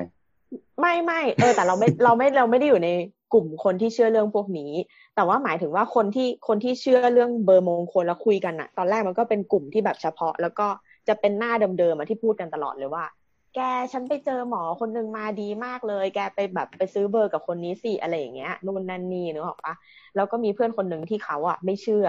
แต่พอเขาซื้ออะไม่นานอะเขาก็ได้สามีเลย แล้วก็เลยเป็นเป็นโจ๊กที่พูดกันอยู่จนทุกวันนี้ว่าแบบลงทุนแค่ห้าพันก็ได้แต่งงานเออก็คุ้มอยู่นะเพราะว่าไปซื้อเบอร์มาด้วยราคาห้าพันบาท แล้วก็แบบชีวิตดีขึ้นได้คู่ครองที่ดีอะไรเงี้ย ปัจจุบันก็มีลูกไปแล้ว เอ๊ะหรือฉันควรเปลี่ยนเบอร์ นี่ไง มันมันมีอันที่บอกว่ามีสีสันในชีวิตคู่ด้วย ขอแนะนำเอาเบอร์นี้ไป อ๋อเออ จะบอกว่าแบบพี่ที่นั่งข้างๆกันอะ ที่เปลี่ยนเบอร์ก็คือ เบอร์เขาอะ เป็นเรื่องความรักหมดเลย อืม อืม แล้วก็หลังจากนั้นอะหลังจากนั้นไม่นานก็คือ ก็คือท้องโอ้ โหเราไม่ต้องข้ามถึงขั้นมีความรักหรอกก็คือเป็นทองเลยหรอกก็เหมือนกับว่าเขาเรียกว่าอะไรอะ เหมือนคือคือคือเขาก็อายุประมาณหนึ่งแล้วแหละเออเขาก็เข้าใจอะไรทุกอย่างนะมันเป็นเงื่อนไขที่เขาดีอะไรเงี้ย อืม ก็เหมือนมันเป็น มันทำให้ชีวิตเขาด้านครอบครัวเขาอะมันแฮปปี้ขึ้น อืมประมาณนั้นแหละ อ๋อเรื่องความรักนี้ก็คือเกี่ยวกับการมีบุตรการนู่นการนี่หรือเปล่าก็คือเหมือนเหมือน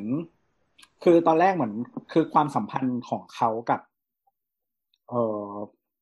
คือคือมันทำให้ช่วยความสัมพันธ์ครอบครัวโดยรวมมันดีขึ้นอะเออประมาณนั้นแหละโอเคสรุปก็คืออันนี้เหมือนโน้มน้าวใจให้คนคนที่ถามมานี่คือจะต้องซื้อแล้วใช่ไหมคือคือของใช่ทุกแต่ว่าอ ย่งก็ก็มีมันสองเป็นทีมไง ยังมันเป็นมีวิจาเรารกับณพี่ญาแอณนที่ส่วนไม่ตัเชื่วอด้วยอยู่แล้วว่าตอนนี้เราเชื่อแล้วเห็นมันชมบ่อยๆเราเชื่อแล้วอะไรวะเขาขายเก่งเขาขายเก่งอืมใช้ลิ้นเก่งเนี่ยต่อแต่ครับ มันก็มีหลายตำราก็เลยถึงบอกว่าแบบ แต่ละอันมันแบบไม่เหมือนกัน เราก็ไปเลือกตำราที่ถูกใจเราแล้วกัน อืมไม่คือเบอร์เราอะเช็คมาแล้วทุกตำราว่ามัน ว่ามันดีหมดก็เลยเอาอันนี้ ก็คุณจ่ายเงินไปแล้วไงคุณก็ต้องว่ามันดีสิเฮ้ยเราซื้อมาแค่สามพันเองเอ้าเหรอ แต่ว่ามันไม่มีทางดีทุกเรื่องไม่ใช่หรอ มันต้องมีเรื่องที่เรายอมแลกว่าแบบ อันนี้ดีน้อย เช่นแบบ อันนี้เงินดีแต่ว่าความรักไม่ดีอะไรเงี้ย คือเหมือนคือแต่ละอันมันจะมีคุณ i t y ที่ดีใช่ไหมแต่เราก็ไม่ไม่เอาเลขที่มีการากินีไม่มีเลขที่อะไรอย่างนั้นหรอกปะอ๋อ เอาอันที่เฉยเฉยใช่ใช่ก็คือมันมันจะบวกเรื่องไหนเรื่องไหนอะไรประมาณนั้นแหละ อืม โอเคงั้นเราไปข้อต่อไปกันดีกว่า ขอเสียงด้วยครับๆเอ่มพูดไม่ถูกเลยเป็นเรื่องเบอร์มงคลอะพอเสียงอะไรก็ได้แอปแอปอะนี่ถ้าแมวฟังอยู่ที่บ้านนี่แบบวิ่งออกมาแล้ว อะข้อต่อไปครับ ข้อต่อไปนะครับ จากคุณแอคหลัก หวีดนิยายวายไม่ได้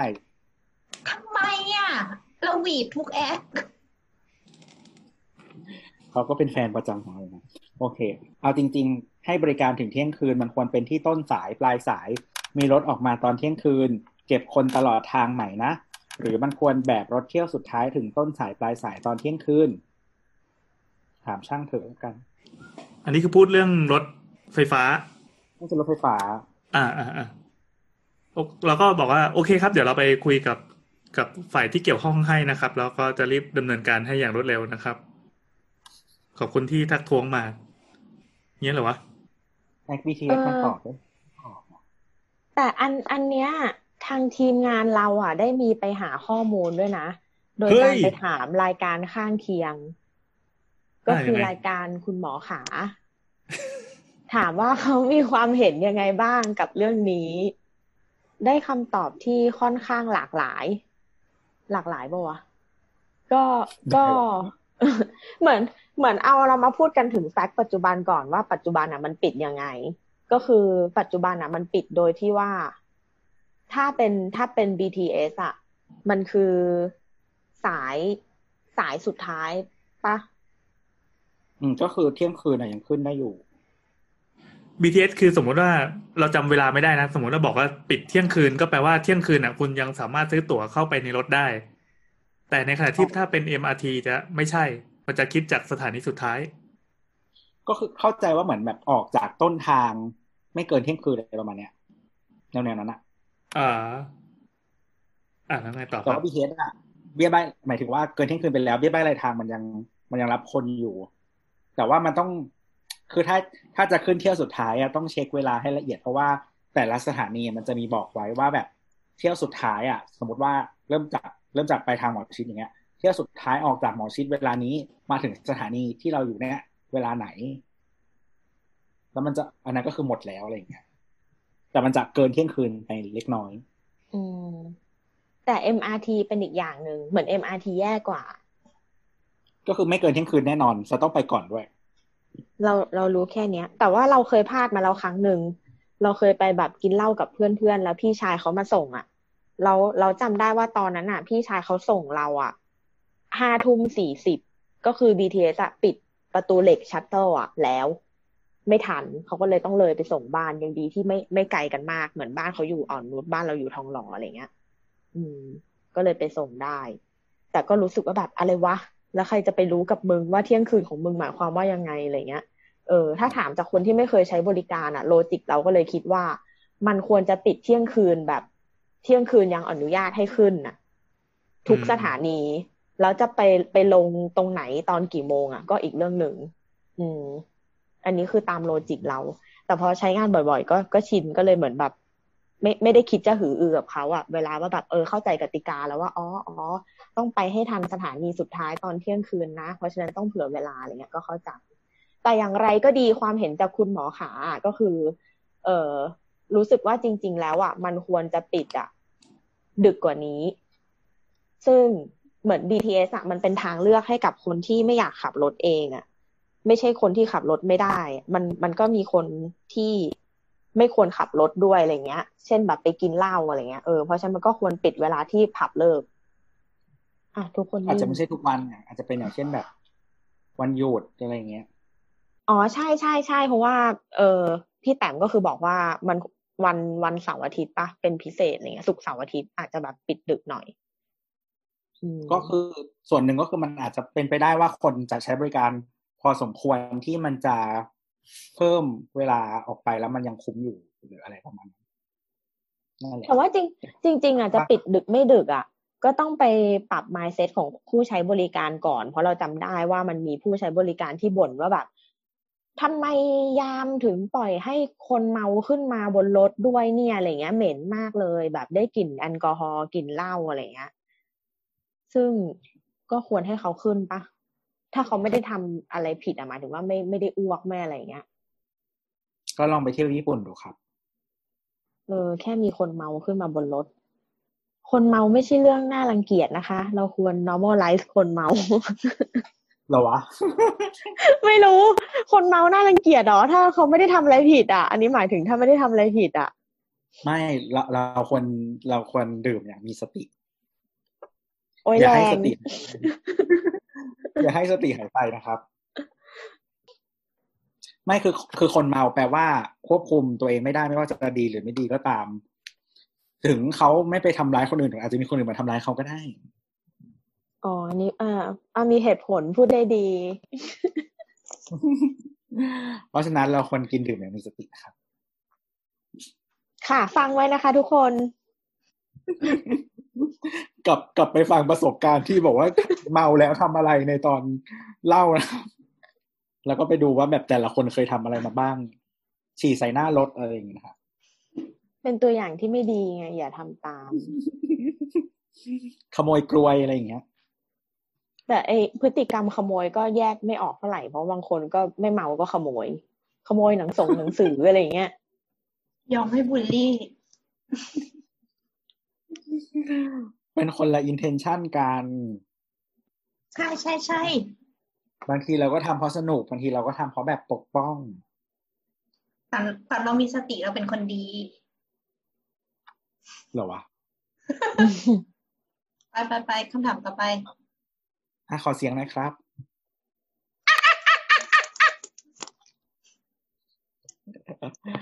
โอเคคำถามถัดมานะครับ จากคุณลิงใส่แว่นนะครับ มีวิธีแก้ปัญหาผนังคอนโดบาง ไม่เก็บเสียงไหมครับ เมื่อคืนนอนโทรศัพท์ห้องข้างๆ สั่นยังได้ยินเสียงเลย อันนี้สถาปนิกต้องตอบนี่ รายการเรามีสถาปนิกตั้งสองคนอย่าแย่งกันนะคะ โบ๊ทไปไหนวะ มันมันมีคนเอาไป reply ตอบอยู่ว่าให้เบิ้ลผนังเบาอีกชั้นน่ะคำตอบจากผู้ฟังทางบ้านนะครับ จากคุณก๊อตนะครับเขาบอกว่าเบิ้ลผนังเบาอีกชั้น แล้วใส่ฉนวนตรงกลาง ใช้ผนังรุ่นไหนดี ย้อนไปฟังเสาเสา EP หนึ่งร้อยสี่สิบห้านาทีที่สิบได้ ช่วยขายดีมากก็ตาจะไหล จริง ๆ วิธีง่าย ๆ ก็มีนะ คือแบบบางทีห้องมันโล่งไปหรือเปล่าอะไรอย่างเงี้ยเสียงมันก็เลยมาทะลุมาได้ หมายถึงห้องเราเหรอหรือห้องเขา ห้องเขาหรือห้องเราก็ได้ ถ้าห้องเขาจะไปแก้ยังไงล่ะ อืม ห้องเขาเราแก้ไม่ได้ไงถ้าห้องเรา ถ้าสมมติว่าผนังเสียงมันมาจากฝั่งไหนอะเรา มีตู้ ถ้าสมมติต้องการใช้ตู้ มีตู้ในฝั่งนั้น มันก็จะช่วยซับเสียงได้ด้วยพอสมควร แล้วก็ใช้งานได้ด้วย ไม่ต้องเป็นผนังอย่างเดียว อ๋อ เอ้ยคำแนะนำนี้ดีนะเนี่ยพูดอีกรอบมึงไม่เหมือนเดิมนะเดี๋ยวขอคนละคำตอบจากจากน้ำแล้วขอจากโบ๊ทบ้าง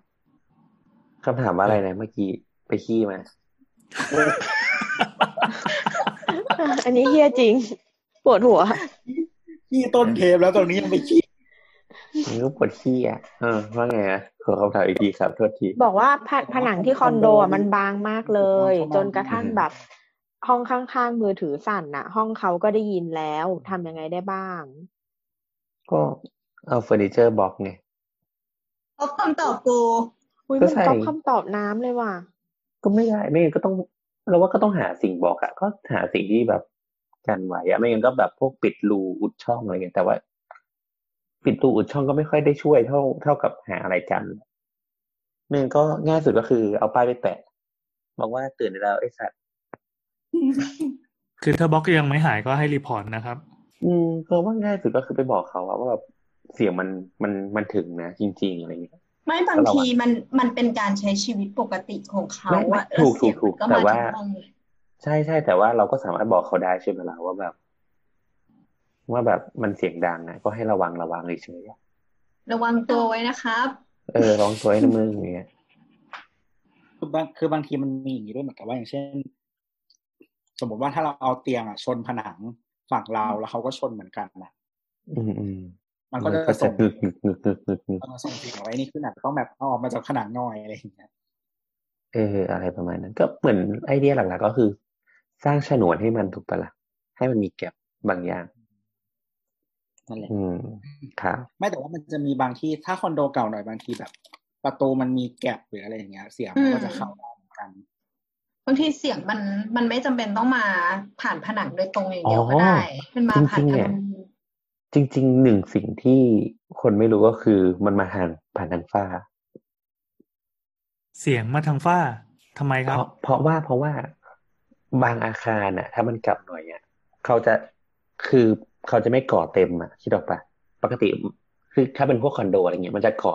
ก่อชนท้องพื้นหรือก่อชนท้องคานไปเลยอะ ระหว่างห้องนะแต่บางที่อะ ไม่ใช่คอนโดนะอาจจะเป็นแบบหอพักหรืออะไรเงี้ยเขาจะก่อแค่ถึงระยะฝ้าแล้วก็ปิดฝ้าไปเลย บางที่ไม่มีฟาดไม่ได้หอ เออ คือหมายถึงว่าจริงๆตามกฎหมายอะการไฟอะมันจะต้องก่อก่อผนังจากพื้นจนถึงท้องโครงสร้างเออแต่บางที่มันไม่ได้ทำอย่างนั้นไงอันนั้นอะถ้าถ้าถ้าเกิดเสียงมาตามฝ้าแล้วเป็นอย่างที่โบทพูดอะจะเป็นที่ห้องชั้นบนสุดของอาคารพาณิชย์ส่วนใหญ่ฝ้าจะไม่ตี จะไม่ก่อผนังถึงชั้นบนกันใช่เพราะว่าใช่บางทีใช่มันเป็นใช่สแลบมันเป็นอะไรอะเขาจะก่อยากเขาจะตีฝ้าปิดเลย แต่ว่า ถ้ามาทางฝ้าทางคอนโดหรือหอพักแบบเก่าอะมันจะมาทางห้องน้ำใช่เพราะว่าใช่พวกเนี้ยใช่มันจะต้องใช้เรียนท่งาอนระบบร่วมกัน เออ ดังนั้นเขาจะไม่มีเขาจะไม่ตีผนังหรือว่าตีอะไรกั้นห้องคู่กันอะ เออ เสียงมันจะมาทางฝ้า แต่ว่าเราไม่รู้ว่าคอนดิแบบหรือว่าเงื่อนไขของเขาเรียกสภาพของคอนโดที่เขาอยู่เป็นยังไงแต่ง่ายสุดก็อย่างที่บอกอะไปบอกเขาอะว่าแบบเสียงดังนะครับ แต่จริงๆ เราไม่ค่อยเห็นด้วยเลยอะที่แบบมันมีกระแสช่วงหนึ่งที่คนชอบเอาป้ายมาติดหน้าห้องคนอื่นว่าแบบ ให้โอ้ให้ให้ซึบกันเบาๆอะไรอย่างเงี้ยนะหรอกเราเราว่าสอันอนี้ดมันผิดกฎหมายนะเอ้าเหรอหมายถึงซึบกันทำไมเสียงดังทำไมผิดกฎหมายเหรอมันทำให้เกิดความอับอายในสาธารณะ อะไรประมาณเนี้ยเราจำคือคำไม่เราได้ เรารู้สึกว่ามันมันสอดกระดาษไปบอกเขาได้อะมันอะไรนะสอดกระดาษไปบอกเขาได้อะ อ๋อเราเรารู้สึกว่ามันไม่มันเป็นเรื่องที่ไม่ควรไปบอกเขาเลยอะคือหมายถึงว่าถ้าถ้าคนถ้ามันเป็นตึกที่มันไม่ใช่บ้านที่ฉันสร้างเองอะไรเงี้ยนึกออกปะมันเหมือนแบบอืมเออ มันไม่ใช่ความผิดฉันอะที่มันที่ฉันซึบกันมันมันก็เป็นกิจวัตรประจำวันปกติแบบหนึ่งอะนึกออกปะอืมเหมือนเหมือนเรากินข้าวแล้วมีคนบอกว่าอย่าซดซุปอะ ทำไมวะ มันเป็นสิทธิส่วนบุคคลของกูไม่ใช่หรอ แล้วที่สำคัญคือกูก็ซดซุปในบ้านของกูด้วยอย่างเงี้ย ใครใช้ให้มึงหูดีอะไรเงี้ย เออ มันก็ดูแบบ อืม นิดนึงอะยกเว้นว่าเขาจะจะร้องอลังการนะแบบแต่เรากาดอย่างเงี้ย เออแต่เราอีกเรื่เราองหนึ่งคิดว่าอย่างคอนโดมันทุกห้องมันมีกรรมสิทธิ์ความเป็นเจ้าของนะพื้นที่ส่วนกลางก็เหมือนกับเวลาแนทเอาหมาไปขี้ข้างนอกแล้วก็ไม่เก็บแล้วก็คนในหมู่บ้านด่า ไม่แต่อันนี้ไม่ได้ใช้อันนั้ส่วนนกลางไงเออแต่อันนั้นพฤติกรรมมันผิดไงหมายถึงว่าการที่หมาเราอึแล้วเราไม่เก็บพฤติกรรมมันผิดในตัวมันเองอยู่แล้ว แต่การที่ฉันซึบกับแฟนฉันเองที่ถูกต้องตามกฎหมายในห้องของฉันเองอย่างเงี้ย ด้วยท่าปกติเสียงร้องปกติอะแต่แกดันได้ยินอะมันไม่ใช่ความผิดของฉันปะวะคือไม่จำเป็นต้องเออปกติก็ได้ต้อง disclaimer ไว้ หรือไม่ต้องไม่ต้องกับแฟนก็ได้ ไม่ต้องกับแฟนที่ถูกกฎหมายก็ได้ เออเออเออเออแฟนผิดกฎหมายเป็นไงวะ เออโอเค อะอะตามมาไปไปต่อเลยครับนั่นแหละ จบแล้วไม่เราแค่รู้สึกว่ามันไม่มันไม่แฟร์แล้วพอคนหนึ่งทำทุกคนก็ทำตามตามๆกันอะไรเงี้ยอืมเออ มันไม่แต่ถูถ้ากหรืคุอณเปล่าไม่อยากให้ไปแบบเป็นเสียงร้องของใครนะขยับเตียงออกจากผนังนิดนึง แล้วก็เอาผ้าอุดปากอันนี้ อันนี้รสนิยมส่วนตัวแล้วฉันรู้ทันนะ เอาเอาบอลอุดปากไอ้ย บางคนมันชอบนะแบบอะไรนะอะไรวะกางเกงในถุงเท้า เอ้ยมันมีมันมีเราข้ามข้อนี้ไปไหมก่อนก่อนที่มันจะไปเป็นแบบจริงๆในถุงเท้าอะไรอย่างเงี้ยไม่เอาอะขอเสียงหน่อยครับอันนี้คือเสียงของอะไรครับ เดี๋ยวเดี๋ยวข้างบ้านเอาป้ายมาติด รบกวนอย่าอึบกับแมวโอ้โหอึบแมวไม่เท่าไหร่อย่าอึบเต่าเอานี่แย่จริง ใครใครไม่รู้ไปเสิร์ชเรื่องเต่าอึบกันนะครับคำถามถัดมานะครับ จากคุณไอสัตไอโอเดี๋ยวเดี๋ยวเดี๋ยวเดี๋ยวอันนี้คือชื่อเขาใช่ไหมเขาเขียน I S U S แล้วก็ I O โอเคโอเคโอเคเขาด่าจะไอเป็นโอไอนะครับซุสไอซุสก็ได้ไอซุสไอโออ่าอ่าเอาเหรอโอ เคเขาแชร์คลิป YouTube อันนึงมานะครับ ก็คือเป็นเหมือนเป็น time lapse การสร้างบ้านเนาะโดยก็คือโครงสร้างของบ้านเนี่ยก็คือใช้ไม้อืมเอ่อหมดเลยเนาะเขาถามว่า ถามช่างเถอะทำไมการสร้างบ้านแบบนี้ถึงไม่เกิดในไทย ทั้งที่สมัยก่อนเราเป็นบ้านไม้มาก่อนทั้งนั้น เราไม่เปลี่ยนไปนิยมสร้างบ้านคอนกรีต เราเปลี่ยนไปนิยมสร้างบ้านคอนกรีตกันตอนไหน แล้วขออนุญาตสร้างบ้านแบบนี้ในไทยได้หรือเปล่า ถ้าจะสร้างบ้านขนาด65หรือ150ตารางเมตรขึ้นไป อืม โอเค อันนี้ตอบได้เป็นตอบได้เดี๋ยวนะอันนี้ตอบได้เรื่องการขออนุญาตก่อน ต้องขอครับเขาถามว่าขออนุญาตได้ไหมไม่ใช่ถามว่าต้องขอหรือเปล่า ก็ก็ขออนุญาตได้ ก็ต้องขออนุญาตบางกฎหมายขอบัองนุคับญาตก่อสร้าง คืออมอะเดี๋ยวอธิบายเราดูคลิปนี้ก่อนหน้าสกาย กันแป๊บหนึ่งไม่ใช่สกายซูมอะงั้นงั้นเราอธิบายแล้วกันว่าอ่าภาพบ้านที่เขาสร้างขึ้นมาเนี่ยเขาเรียกว่าเป็นการก่อสร้างระบบบอลลูนเฟรมลองไป Google ดูก็ได้นะ เป็นที่นิยมในใน น่าจะเป็นเมกันเลยเนาะ balloon frame มันก็คือการใช้ไม้เมื่อก่อนนะมันจะเป็นไม้ไม้ซุงใหญ่ๆใช่ป่ะเวลาแบบไปโค่นอืมอืม timber มาปั๊บเสร็จปั๊บก็เอามาสร้างเป็นหลังๆ แต่ว่า พอไอ้ balloon frame อะเขาจะตัดเป็นไม้ท่อนเล็กๆ เหมือนไม้หน้าสามบ้านเรานี่แหละ ไม้แปรรูปค่ะเออหมายก็คือแปรรูปก็คือคือซอยมันเรียบร้อยแล้วเป็นชิ้นอืมเล็กๆอะแล้วก็มาต่อกันเหมือน เหมือนคล้ายๆเราตีเคร่าแล้วกันอือฮึเออจะมองงั้นก็ได้ แล้วก็พอตีเสร็จปั๊บก็เอาผนังเบามาประกบ เสร็จแล้วคือตัวบ้านอะ มันจะเบาแล้วก็ค่อนข้างแห้งใช่แล้วก็ก่อสร้างได้อย่างรวดเร็ว อืม ก็ อย่างอย่างที่พี่แอนอธิบายเนี่ยก็คือ balloon frame เนี่ยแม้กระทั่งตัวโครงสร้างที่เป็นเสาหรือคานเนี่ยก็ใช้เป็นไม้แปรรูปยิงตีคู่กันไปเลย อย่างสมมติว่าเออเป็นคานยี่สิบเซนก็เอาเอ้ยคานสิบเซนเนี่ยก็เอาสองจุดห้านิ้วฮักสองจุดห้าคือหนึ่งนิ้วสี่อันมาต่อกัน ก็ใช้วิธีเนี้ยก็คือเป็นใช้ไม้ชนิดนี้ทั้งหลังในการทำโครงสร้างทั้งผนังแล้วก็เสาคานอะไรอย่างเงี้ยทั้งหมดเลย พื้นด้วยนะ พื้นพื้นเขาเป็นคอนกรีตอยู่แล้ว พื้นเป็นคอนกรีตอ๋อเทก็คือค่ะ ก็คือเทพื้นแต่ว่าตัวพวกผนังอะไรก็ต่อเป็น balloon frame เอาใช่แต่ว่าอืมชั้นอืมสองของเขาอะ ก็ไม่ได้เป็นพื้นคอนกรีตนะ เป็นพื้นไม้อืมใช้เป็น balloon frame เหมือนกันอ่าคือเพราะว่า ไม่ได้ใช้แบบด้วยความแผ่นพื้นสำเร็จมาแปะอย่างนี้ไม่ไม่อ๋อเขาเขาเขามีแผ่นพื้นที่เป็นไอ้นี่อยู่ เราเราว่าเขาน่าเรีจะยกเป็นว่าเขาเรียกว่าเด็กอะไรทุกอย่างอะจำไม่ได้ สมาร์ทวูดอะไรประมาณเนี้ยอืม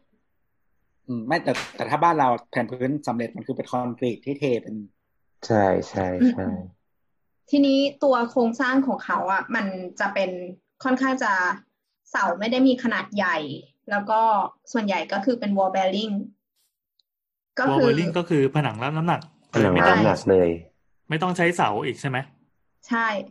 คืออฮึเสาเขาแค่สิบเซนเองอะอืมสิบคูณสิบเซนอะ ถ้าบ้านเรานี่คือเสาขนาดนี้คือเป็นแค่เสาเอ็นนะ อืมอืมเราเองอ่าแล้วก็คือมันก็เลยต้องลดน้ำหนักโดยที่พื้นชั้นสองของเขาอะจะไม่ใช่แบบเทปูนก็เป็นพื้นไม้ความที่มันแห้งปุ๊บอะห้องน้ำมันเลยถูกผลักลงมาชั้นล่าง หรือว่าอืมห้องน้ำเขาอาจจะใช้เป็นพวกพวกที่มันเป็นแบบตู้อาบน้ำหรืออะตู้ไรสำเร็จรูปเออตู้สำเร็จรูปมาตั้งอย่างนี้มากกว่า จะไม่ใช่ห้องน้ำเปียก ทีนี้ถามว่าสร้างอย่างนี้ในไทยได้ไหม คือสร้างได้ถามว่าสร้างได้ วัสดุเราก็อาจจะมีเทียบได้ด้วย ก็คือตอนนี้มันจะมีพวกไม้อัดที่ผสมคอนกรีตเข้าไปแล้วมันแข็ง แต่ทีเนี้ยอากาศของบ้านเราอะมันต่างกับบ้านเขาของเขาอาจจะเป็นแบบแห้ง แต่ของเรามันมีฝน ดังนั้นไม้อัดหรือว่าไม้อะไรที่มันไม่ใช่ไม้ชิ้นเดียวอะ ไม่แนะนำในบ้านเรา เพราะว่ามันจะอมน้ำเข้าไปแล้วบวมอืม อืมอืมอืมอืมต่อมาในสมัยที่ใช้ไม้เมื่อก่อนทั้งนั้นเราเป็นนี้เราเปลี่ยนมาใช้คอนกรีตเพราะว่ามันสะดวกกว่าไม้ เราไม่สามารถหาไม้มาได้แล้ว ไม้ชิ้นไม้เดียวมัคืนออืมไม้มันคือของแพงอะอืม ในสมัยก่อนบ้านเราเป็นบ้านไม้ก็จริงแต่ว่ามันเป็นไม้ที่เป็นไม้แผ่นน่ะอ่าอืมเป็นแล้วก็ไม้กระดานเป็นไม้ไม้ฝาอะไรอย่างนี้เออไม้พื้ไม้นมันไม่ใช่ไม้โครงสร้าง อืม มันก็หายากแล้ว มันก็ถูกเปลี่ยนมาเป็นวัสดุที่หาง่ายรวดเร็วกว่าอะไรเงี้ยอืมสามารถควบคุมคุณภาพได้อย่างคอนกรีตพวกนี้ หรือว่าพื้นสำเร็จอย่างเงี้ย มันควบคุมมาจากโรงงานแล้วอะไรเงี้ย มันก็สะดวกกว่า อืมขอขอพูดในฐานะคนที่เคยทำดีไซน์บ้านไม้ได้ปะค่ะเออคือคือมันแพงจริง ๆ แบบราคาอะอย่างเราอะทำบ้านไม้ที่เชียงราย ปกติราคาประเมินเชียงรายอะอยู่ประมาณที่ หนึ่งหมื่นหนึ่งพันบาทต่อตารางเมตร เออ แต่พอเป็นราคาบ้านไม้เนี่ย หยกตกอยู่ประมาณสองหมื่นสองอะเขาไปทำที่เชียงรายสองหมื่นสองถึงสองหมื่นห้าต่อตารางเมตร ซึ่งก็ขถืออว่าแบถามบหน่อยว่าช่างอืมช่างเป็นช่างยังไง ช่างเฉพาะไหมช่างช่างเป็นช่างไม้เฉพาะก็คือค่าจ้าง ค่าจ้างตกวันเท่าไหร่วะค่าค่าจ้างช่างประมาณวันละพันห้าอืมมีความเป็นไปได้พันห้าถึงพันแปด อืม ประมาณนี้ ซึ่งถ้าเกิดช่างธรรมดาก็คือวันละสามร้อยถูกปะล่ะสามร้อยสี่ร้อยอะ อืม แต่ช่างช่างเฉพาะคือวันละพันห้าถึงพันพันแปดนะคะเพราะมันต้องใช้ช่างที่แบบ มีความรู้ประมาณหนึ่งอะการเข้าจอยไม้การอะไรเงี้ยมันคือถ้าเกิดทำไม่เป็นอะสมมติว่าเอาแค่แบบขันสกรูเข้าไปในไม้อะก็แตกแล้วเนี่ยเอออะไรตอปนระมาณทำบ้านนี้ไม้ให้ให้ขันสกรูเหรอ พอดีใช้เป็นกึ่งกึ่งๆระบบน็อก ประมาณนั้น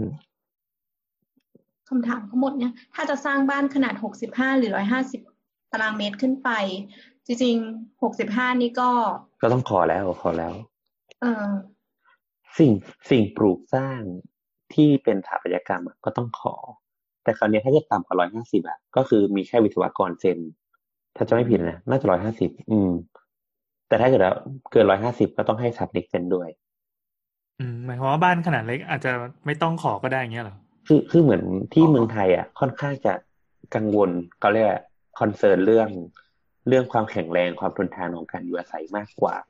เรื่องคุณภาพของสถาปัตยกรรมอะอ๋ออย่างที่อเมริกาก็คือ ผนังหรืออะไรทั้งหมดอะเป็นไม้อัดหมดเลยนะอืมอืมอืมที่อังกฤษเข้าใจว่าเดี๋ยวนะอ่าอ่าอ่าต่อเลย แต่ว่าข้างในอะปกติเขาจะติดวอลเปเปอร์ ส่วนข้างนอกอะ มันจะมีวัสดุปิดผิวมาปิดอีกทีหนึ่งอืมซึ่งมันจะกันน้ำอืมอืมอืมแล้วก็ระหว่างผนังอะปกติจะทำแค่ชั้นนอกนะก็คือใส่ insulationอะไรอย่างเงี้ยอือฮึอันนี้คือเราไม่เคยไปปะไม่เคยไปบ้านที่ที่แบบอยู่โซนเขตร้อนนะ แต่ว่าบ้านโซนเขตหนาวอะที่เราอยู่เนี่ยก็คือ ก็คือมันจะใส่อินซูเลชันไว้อ่อ รอบรอบเอ่อทุกผนังที่เป็นแบบผนังนอกบ้านอะ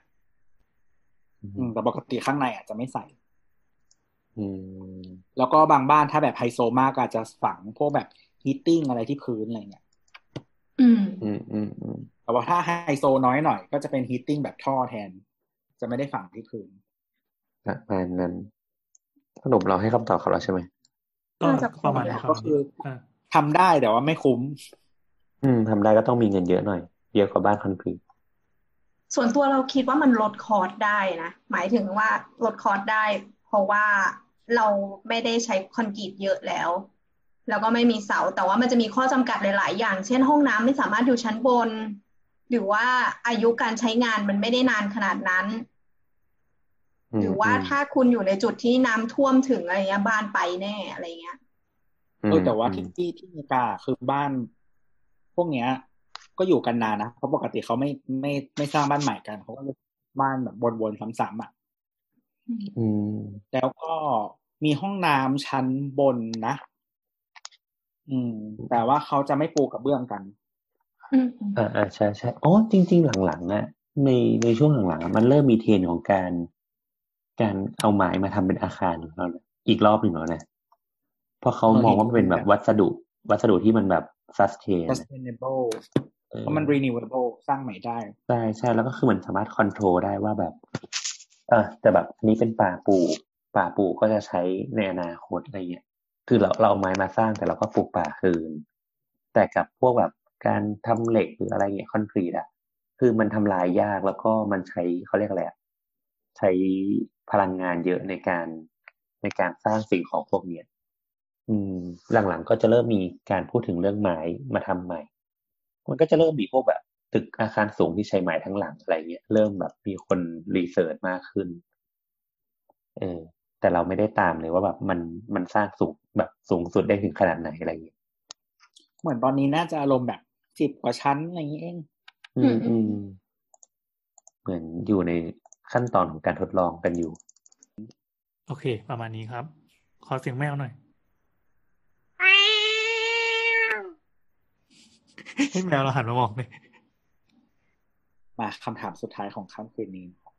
จากคุณเด็กวันมะรืน อยากสอบถามสาวสาวสาวๆช่างเถอะอะครับ ไม่รู้ถามในดีเอ็มได้ไหมไม่เคยลองถามในทวิตกลัวสาวสาวๆไม่เห็น ถ้าไม่ได้เดี๋ยวยกคำถามไปลองถามในทวิตใหม่แล้วกันครับ บอกว่าคำถามแรก อยากรู้ว่าสถาปนิกอย่างโบ๊ทหรือน้ำหรือเพื่อนในวงการใช้ iPad ในการทำงานเกี่ยวกับสถาปัตย์กันไหม อยากรู้ว่าเขาใช้แอปอะไรทำงานกันบ้าง คือเคย search ใน Google แล้วนะครับ แต่อยากถามสาวๆด้วย เดี๋ยวจะโดนด่าว่าไม่ถามอากู๋ก่อนอืมไม่ไม่ถามไม่ได้ไงไม่ฟังมีแล้วก็ถ้าเป็นงานแนว interior เน้นจัด prop ตกแต่งคอนโด อาจจะไม่สถาปัตย์จ๋าแบบเขียน CAD ซะทีเดียวแต่ feel feel design เหมือนกัน พอมีแอปอะไรที่น่าจะเป็นประโยชน์ในการทำงานแนะนำบ้างไหมครับ งานก็ประมาณว่าเขียนแบบแปลนห้องคอนโดที่หน้างานแบบเร็วๆ ลง dimension กลับมาวาง layout ห้องเฟอร์วางตรงไหนบ้างนี้ ขึ้น 3D แบบไม่ต้องละเอียดนักให้ลูกค้าเห็นภาพได้ประมาณนึงทำรายการซื้อเฟอร์นิเจอร์ของตกแต่ง ใช้เปิด present งานให้ลูกค้าดู จริงๆ iPad ก็ครบนะก็ทำได้ทุกอย่าง จริส่วงนๆเราแอปบอกไปแล้วว่าเออหนึ่งร้อยห้าสิบหกครับ ส่วนแอปเราก็ใช้โน้ตของเล่นไฮเทค EP หนึ่งร้อยห้าสิบหกนะเราเคยพูดไปแล้วทีหนึ่งครับพอดีเขาทิ้งท้ายมาว่า เขาบอกว่าเท่าที่ฟังมาถึง EP หนึ่งห้าศูนย์อ๋อคุยกับเขาไล่ไล่ฟังตามมายังไม่ถึงหนึ่งห้าหกถ้าถ้ารู้สึกว่าร้อนเงินร้อนกระเป๋ามันสั่นเหลือเกิน iPad อะไร iPad Air ก็ออกใหม่แล้ว เออ พร้อมจะซื้อแล้วอะไรเงี้ยก็ลองไปฟังดูเพื่อการตัดสินใจแล้วฟังการป้ายยาของเรา ครับผมใช่ใช่อะต่อต่อแต่เดี๋ยวไล่ให้ครบเนาะ ก็คือจริงๆคำถามแรกเราว่าใน EP หนึ่งห้าหกอะน่าจะมีรายละเอียดพอสมควรละอืมคำถามที่สองนะครับ อยากถามคนที่ใช้ iPad และตัวที่เป็นสาวก Apple ว่าจากการใช้งานแบบในคำถามข้อแรกนะ ตอนนี้ซื้อ iPad รุ่นไหนดีที่น่าจะเหมาะ หรือคือเคยใช้ iPad ของน้องบ้างนิดหน่อย แบบเล่นเกมส่วนใหญ่แต่ไม่เคยมี iPad เป็นของตัวเองมาก่อนเลย พอเริ่มเล็งๆก็มีทั้ง iPad Pro iPad Air iPad เฉยๆและ iPad mini เต็มไปหมด อยากขอคำแนะนำหน่อยครับ สารภาพว่าแอบสนใจ iPad Air รุ่นที่เพิ่งเปิดตัวเร็วๆ นี้ก็คือ iPad Air 4 ครับ โอ้โห ดูเป็นเหยื่อทุกอย่างเลยว่ะ คือถามมาแบบ เหมือนป้อนมาให้สวยๆอะเพราะน่าจะน้ำหนักเหมาะสุด งานที่ทำน่าจะต้องถือ iPad นาน ถ้าไปรุ่นอื่นจะเมื่อยหรือเปล่า จอก็ต้องขนาดประมาณหนึ่งใช้เปิดภาพให้ลูกค้าดูได้ iPad mini คงเล็กไปมั้ง แต่ไม่แน่ใจว่าสเปค iPad Air รุ่นใหม่นี่มันไหวกับแอปที่จะใช้งานแบบนี้ไหม หรือใช้แท็บเล็ต Android ดีครับพี่แอนอืม เพื่อนเราอะ เพื่อนเราสุดท้ายที่จบที่นี่อ่าฮะอืมคำถามที่สามถ้าได้ฟังมาถึง EP ร้อยห้าสิบถ้าจะไม่ผิดและเข้าใจไม่ผิด ถึงพี่แอนจะไม่ใช่สาวก Apple แต่พี่แอนก็ใช้ MacBook หรือเปล่าทำไมถึงหันมาใช้ MacBook แล้วใช้ Windows บน MacBook ด้วยไหมหรือใช้ iOS ครับ โอ้โห อันนี้เหมือนเราเราขยำ EP หนึ่งร้อยห้าสิบหกนะมามาตอบตัวนี้โดยเฉพาะละกัน เดี๋ยวเราเอาเอาที่พาดพิงถึงเราก่อนเพราะมีพี่แอนอยู่นิดหน่อยเอ่อถึงเราจะเป็นสาวก Android นะครับ แต่เราก็มี iPad ในครอบครอง เรามี MacBook แล้วก็เราก็มี iMac แม่งมีอุปกรณ์ราคาแพงกว่า Android รวมกันทั้งบ้านอีก เออ ก็โดยสรุปก็คือถ้าถ้างานที่มันจำเป็นจะต้องใช้ความนิ่งของ ระบบที่ไม่เรื่องมากไม่ต้องอะไรมาก ไม่ต้องคิดอะไรมากอะเออ Apple มันก็ตอบโจทย์ เราจึงใช้มันแค่นั้นแหละ แล้วเรารู้สึกว่าตัวฮาร์ดแวร์ของมันมัน มันไม่ต้องคิดเยอะดี พอเราซื้อปั๊บเราก็มั่นใจได้ประมาณหนึ่งว่าอ่าคุณภาพของฮาร์ดแวร์ของการ QC อะไรมันก็เป็นมาตรฐานเดียว คือไม่ได้บอกว่าดีนะ เพราะปัญหามันก็เยอะอยู่ แต่มันพอพอเราเจอปั๊บเราเราจะรู้ว่าแก้ปัญหายังไง เพราะว่ามันก็จะมี community ของคนที่สามารถตอบให้เราได้ เช่น ถ้าเจอเรื่องนี้ปั๊บลองไปถามดูมันมีคำตอบให้จบ ประมาณนั้นครับคิดว่าจะตอบเลยนะคิดว่าไงอ๋อ เราบอกว่าเพื่อนเราอะใช้ไอ iPad Pro อะเราว่าดีมากเลยอะเราเรายังอยากได้เลยอะเรามีซื้อครับ iPad อยู่แล้วแต่เออแต่มันเก่าแล้วมันเป็น iPad ธรรมดาใช่เจนใช่เจ็ดใช่พอเพื่อนใช้ iPad Pro อะเราว่าแบบ ภาพก็สวย ใช้งานง่าย ทำได้ทุกอย่างเลย ดี ชอบ อะไรวะ ดูพัมเพอไม่ไม่แล้วเพื่อนนี่คือใช้ในงานสถาปัตย์ด้วยไหมใช่ใช่เพื่อนเพื่อนก็ทำออฟฟิศไงอืมอะทำทำอะไรบ้างนะเล่าคร่าวๆหน่อยก็เอาไป present ลูกค้าอะไรอย่างเงี้ยแล้วก็แบบสเก็ตจัดการงานจัดการเอกสารจัดการไฟล์ก็ดูครบทุกอย่าง อืม เราว่าภาพสีอะไรเงี้ยมันก็ค่อนข้างตรงอะไรเงี้ยเวลาไป present งานมันก็แบบดูสวยงาม อ่าอ่าขออนุญาตแทรกตัวนี้ อันนี้สำคัญมากนะ คือเราอะมีงพวกงานกราฟิกที่จำเป็นจะต้องออกแบบ แล้วก็ส่งให้ลูกค้าดูเรื่อยๆ ดังนั้นถ้าส่งสีไปปั๊บเราสามารถบอกลูกค้าว่าคุณสามารถไปเปิดดูใน iPad หรือ iPhone ของคุณได้ ไออุปกรณ์ที่มันแมสแล้วก็คุณภาพคุณภาพของหน้าจอการเซตการคาลิเบตต่าง ๆ ด้วยมาตรฐานโรงงานเดียวจะเรียกว่ามาตรฐานโรงงานก็ไม่ได้ มาตรฐานการตั้งสีเดียวกันเนี่ย มันทำให้ทำให้คุยกันง่าย สื่อสารกันง่าย อืมอืมใช่ใช่ก็มีผลมีผล อือฮึครับผมอะต่อปเลยระมาณก็นี้ตอบเรื่อง performance นิดนึงละกันของ iPad Air รุ่นใหม่ ก็คือ เหมือนที่ดูมา ตอนนี้ iPad Pro รุ่นล่าสุดนะครับ ปี 2020 เนาะ มันจะเป็นมันจะใช้ CPU รุ่น A12Z อืม ส่วน iPad Air รุ่นใหม่นะครับ รุ่น 4 ใช้ CPU รุ่น A14 ซึ่งเออจริง ๆ แล้ว performance จากที่ดู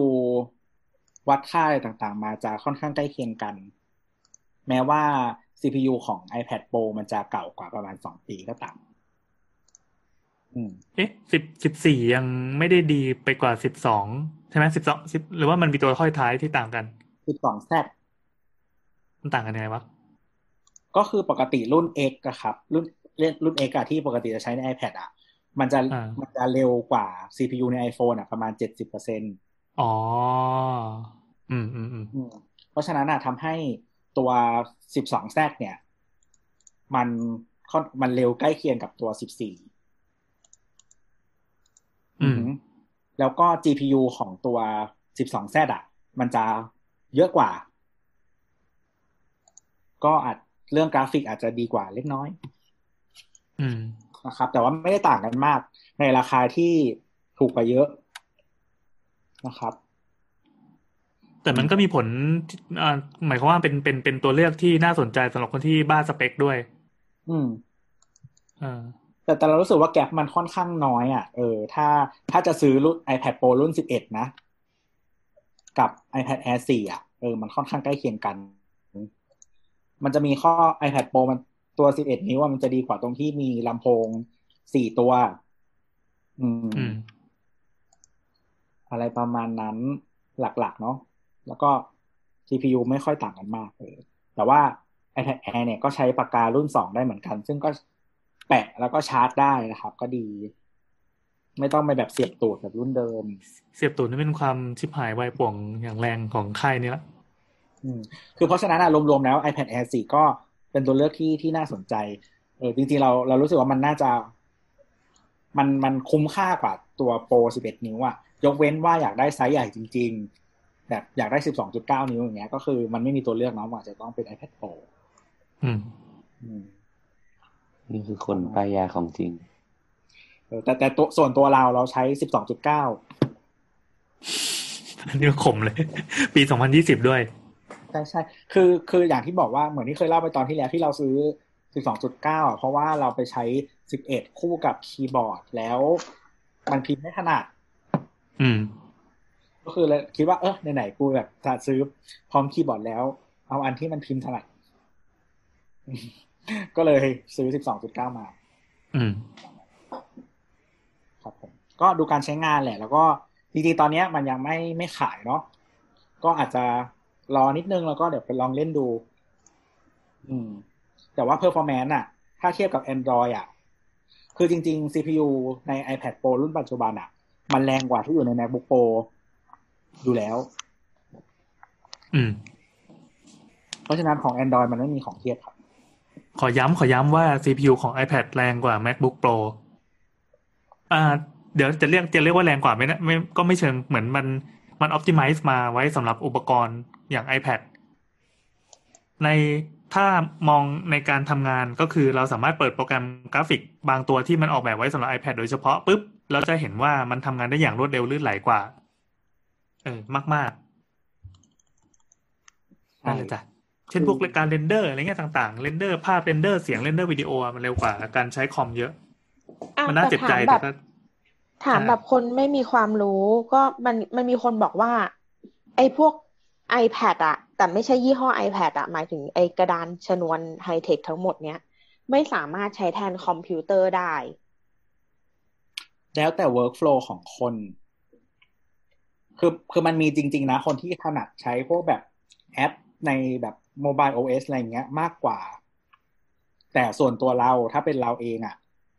ถ้ามีคอมกับ iPad ให้เลือกอย่างเดียวเราเลือกคอมอืมอ๋อแปลแปลว่าบางงานก็ใช้แทนกันได้ หมายถึงว่าคำพูดนี้ไม่ใช่แฟกต์ที่แบบ คือมันเราเราว่ามันต้องอยู่ที่ที่ลักษณะการทำงานของเราอะ่ะ อืม อย่างงานบางอย่างที่ที่เรารู้สึกว่าใช้คอมแล้วง่ายกว่าก็คือ พวก multitask ก็คือหมายถึงว่า เปิดหลายหน้าจอทำอะไรพร้อมกันอะไรอย่างเงี้ย ด้วยด้วยลักษณะของการออกแบบงานที่ท user interface อะใช้บนคอมอะมันถนัดกว่า อันนี้ไม่เกี่ยวกับ ไม่เกี่ยวกับ performance ของ CPU แบบที่พูดเมื่อกี้เลยนะ อืมอืมอืมอืมนั่นแหละ ก็ อาจจะต้องดู work workflow การทำงาน แล้วก็แต่อย่างที่เขาพูดอะเราเข้าใจว่ามันจะไม่ใช่เป็นอุปกรณ์หลักหนึ่งตัวเนาะอาจจะใช้แบบตอนออกไซต์หรืออะไรแบบเนี้ย ซึ่งอันเนี้ยมันก็จะสามารถแบบมีคอมแล้วก็มี iPad ทำงานคู่กันได้หรอกปะอืมอืมก็ iPad ก็อาจจะไม่ต้องแบบตัวท็อปแล้วอะอืม ใช่แต่ว่าเป็นเหมือนเป็นแบบในเป็นตัวแกดเจ็ตแอร์เสริมเฉยมันก็จะเท่าอยู่แล้วอะอืมประมาณนั้น มันก็เลยเหมือน ไอ้ด้วย CPU ที่มันแบบประมาณเนี้ย ตอนนี้มันก็เลยคนเขาเลยตื่นเต้นไงว่าถ้าเอา CPU มาทำในคอมแล้วอะแล้วคือคิดคิดดูว่า CPU คอมทุกวันเนี้ยที่มันแรงๆอะมันต้องมีระบบทำให้เย็นถูกไหมมีพัดลมมีนู่นนี่นั่นอะแต่คือ iPad อะ CPU อะไม่ไม่มีระบบทำความเย็นเลย แล้ว performance มันได้เยอะขนาดนี้ ถ้ามีระบบทำความเย็นมันจะแบบไปได้ไกลขนาดไหนอะไรแบบนั้นเนี่ย และในขณะเดียวกันๆอือฮึและในขณะเดียวกันคอมพิวเตอร์ตอนเนี้ยของฝั่ง Apple อะ มันก็กำลังจะเปลี่ยนไปใช้ CPU แบบเดียวกับที่ใช้ใน iPad อืมเออซึ่งเขาประกาศอย่างเป็นทางการแล้วก็รอรอแค่เปิดตัวสินค้า แล้วก็รอให้พวกแอปต่างๆ มันทำมา compatible กันนั่นแหละครับเป็นไรครับ เข้าใจปะรู้เรื่องปะถามแนทแน่เลยอะก็ ก็รู้เรื่องในระดับหนึ่ง แต่ว่าไม่สามารถคิดอะไรขึ้นมาใหม่ได้ หมายถึงว่าแบบ ถ้ามันออกอะไรมาใหม่ก็จะกลับมาถามอยู่ดีว่าแล้วอันนี้หรืออันนี้ดีกว่ากันอะไรเงี้ยอ๋อเออเอออืมก็ดีแล้วคนแบบนี้แหละเป็นเหยื่อ น้ำกำลังจะซื้อนะครับ เราต้องป้ายงานน้ำต่อ สิ่งที่คิดคือฉันรู้สึกว่า ถ้าฉันมีเงินแล้วฉันก็จะมาถามตัวว่า ตัวรุ่นไหนวะ แล้วก็ไอ้ตัวจะบอกชื่อรุ่นมาเลยเนี่ยเออ จิ้เนี่ยมมันต้องอธิบายอะไรถึงนั้น performance อะไรมันต้องอธิบาย เออเนี่ยชื่อรุ่นมาจริง ๆ อะ เราไม่ใช่แฟน Apple เลยใช่ปะแล้วก็ยิ่งยิ่งพอมาใช้ซัมซุงอะ ก็ไม่สามารถกลับไปใช้ iPhone ได้แล้วอะ แต่ว่าแค่วันนั้นเข้าไปดูที่เขาเปิดตัวไอ้นาฬิกา เราก็อยากได้เว้ย ก็เลยคิดว่าจะซื้อให้พี่แก๊ง เหมือนแบบ ฉันไม่ได้ใช้เองอะ แต่ว่าก็ เหมือนแบบนี่แฟนฉันฉันจะได้เรียนซื้อดีอะเออ ฉันได้ซื้อ ฉันได้ซื้อแล้วอย่างเงี้ยเออเนี่ยเป็นอยากเสียตังค์ให้เขาอีกนะคือคือตอนนี้อยู่ดีก็อยากได้แบบแอป iPhone 11ไว้ยอยากกลับไปแบบใช้มือถือฟัง Apple อีกรอบหนึ่งไม่ล่ะ ใช้อย่าซัมเพิ่งอย่าซุเพิ่งงไม่เห็นอยากใช้ Apple ยังเลยอย่าอย่าพึ่งใช่ไหม ไม่อย่าพึ่งอย่าพึ่งเราให้ แบบว่า เขาออกใหม่ก่อนแล้วเราค่อยมาคิดว่าเออรุ่นเก่ามันลดราคานะหรือเราจะซื้อรุ่นใหม่อ๋ออะไรอย่าผิดอย่าอย่าซื้ออย่าผิดจะซื้อทามมิ่งผิดเหมือนเดิมเราจะซื้อเลยมาถามมันก่อนไม่คือเป็นคนเป็นคนแบบ จะซื้อก็ซื้อเลยอะคือไม่ค่อยซื้อของแต่แบบ ถ้าจะซื้อก็คือกดเงินแบบหรือว่าตัดบัตรตรงนั้นเลย ก็คือไม่ต้องสนราคาจะซื้อก็ซื้ออะไม่ต้องบ่นอะไร ซื้อไปเลย เออไม่ไม่ไม่เหมือนว่า ก็อันนี้มีโอกาสถามก็ถามก่อน แต่แต่แบบถ้าเกิดหน้ามือตาหมัวก็คือจะเอาเลย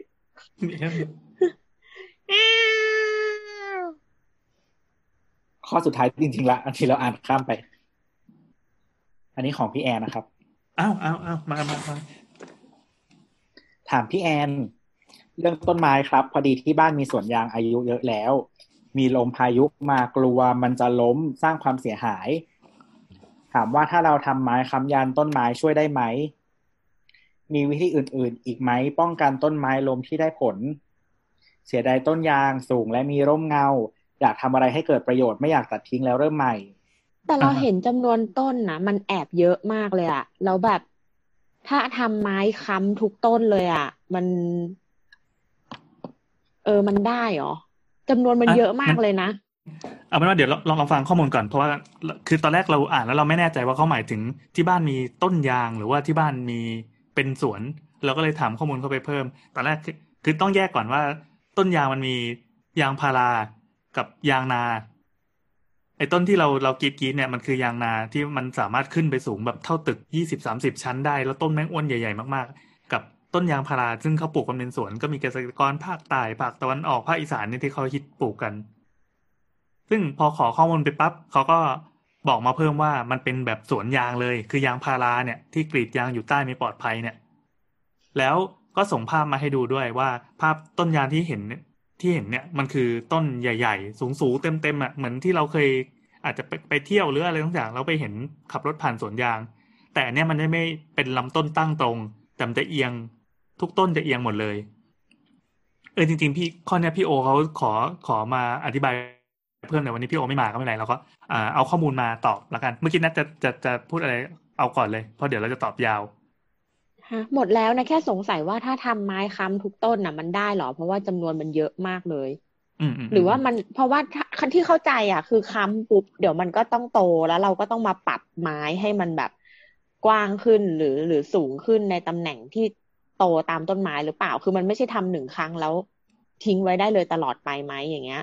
เออ ก็เลยกลัวว่าถ้าสมมติว่าทำไม้ค้ำทุกต้นอะ เราต้องมานั่งปรับกี่กี่บ่อยอะไรเงี้ย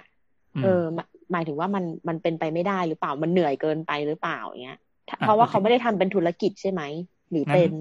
งั้นงั้นตอบของแนทก่อนทั่วไปก็คือเอ่อขนาดในสวนเราเนี่ยสวนสวนที่คาเฟ่อะต้นไม้ที่เพิ่งเอามาลงใหม่อะก็จะมีอยู่ต้นหนึ่งคือต้นแก้วเจ้าจอม มันเป็นต้น เรียกว่าเป็นต้นประธานเลยแล้วกัน เป็นต้นต้นเด่นของสวนน่ะปรากฏว่าช่วงพายุเมื่อเมื่อช่วงที่โควิด เนี่ย พอร้านปิดไปพักหนึ่งพายุแม่งมา พอมาแล้ว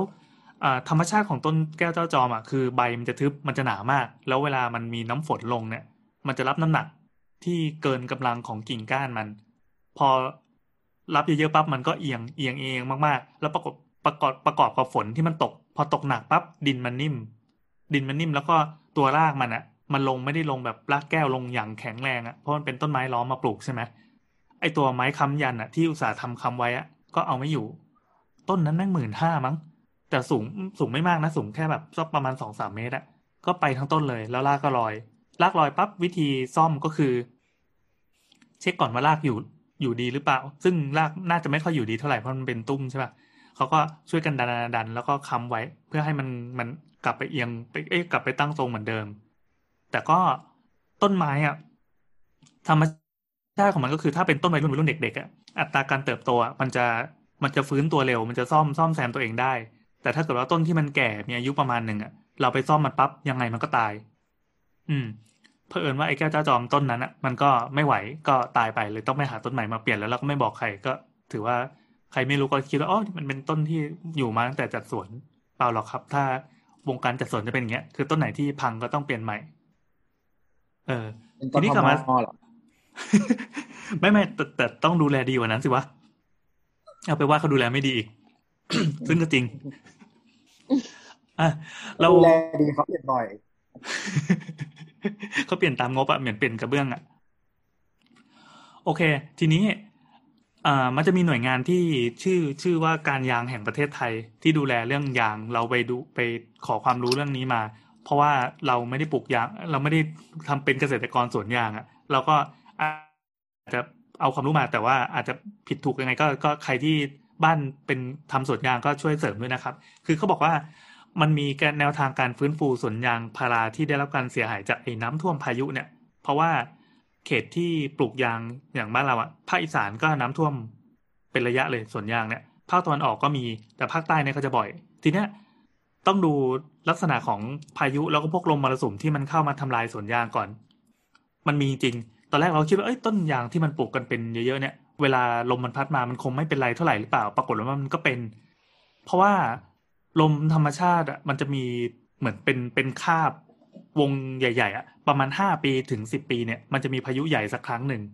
เออ อันนี้เป็นแบบคาบคาบคาบของลมปกติที่มานะ ถ้าเกิดว่าไอ้ช่วงห้าถึงสิบปีมันมีเนี่ยก็ลองพิจารณาดูว่า เออเราจะไปปลูกยางตรงนี้ดีหรือเปล่า มันเป็นร่องทางลมผ่านหรือเปล่า หรือว่าเปลี่ยนไปปลูกพืชชนิดอื่น แต่ถ้าเกิดว่านานๆทีจะมีไอ้พายุแบบพายุปีศาจที่แบบร้อยปีจะมาที อันนี้ก็ทำใจว่า เออ เราก็ถึงข่าวซวย เกษตรกรปลูกปลูกสวนยางเนี่ยบางทีเขาไม่ได้ปลูกแค่นิดหน่อยนะเขาปลูกแบบเยอะมาก เราไม่แน่ใจว่าของคุณผู้ฟังที่ถามมาเขาเยอะขนาดไหน แต่ดูแล้วเขาเหมือนจะไม่ได้กรีดยางต่อนะ เหมือนจะทำเป็นอาจจะทำเป็นคาเฟ่หรือทำเป็นอะไรสักอย่างในสวนยางที่ต้องการใช้สวนยางเนี่ยเป็นซีน ดังนั้นเราก็จะตีค่าว่าต้นยางต้นที่เขาเลี้ยงอะไม่ใช่ต้นยางวัยรุ่น เป็นต้นที่แก่แล้ว พอแก่แล้วเนี่ยวิธีการดูแลก็อย่างที่บอกเหมือนเหมือนแก้วเจ้าจอมเมื่อกี้มันก็จะต่างจากต้นวัยรุ่น ให้มองว่า ถ้าเกิดว่ามันล้มมันหักขึ้นมาหรือมันเอนนอนขึ้นมาเนี่ย ก็มีโอกาสตายมากกว่าอยู่ เอาตามทฤษฎีก่อนแล้วกัน คืออัถ้าตามสูตรก็คือถ้าฝนเนี่ยตกติดต่อกันหลายวัน หรือทำให้น้ำท่วมเนี่ย ให้เช็คดินดินอ่อนตัวลงแน่นอนดินมันนิ่ม หรือว่ามันมีน้ำอยู่ในดินเยอะจนรากอาจจะไม่ไหวแล้วอาจจะโค่นอะไรเงี้ย พอโค่นล้มปั๊บก็ต้องเช็คว่าการล้มอะมันเยอะแค่ไหน ล้มบางต้น ล้มเป็นแถบๆแล้วก็ล้มทับกันเป็นโดมิโนหรือเปล่า แต่ถ้าเกิดว่าอ่าไปเช็คว่าล้มเกินเจ็ดสิบเปอร์เซ็นเนี่ยก็คือปลูกใหม่ อันนี้มันเป็นระเบียบเป็นระเบียบเลยนะของสำนักงานกองทุนสวนยาง ซึ่ง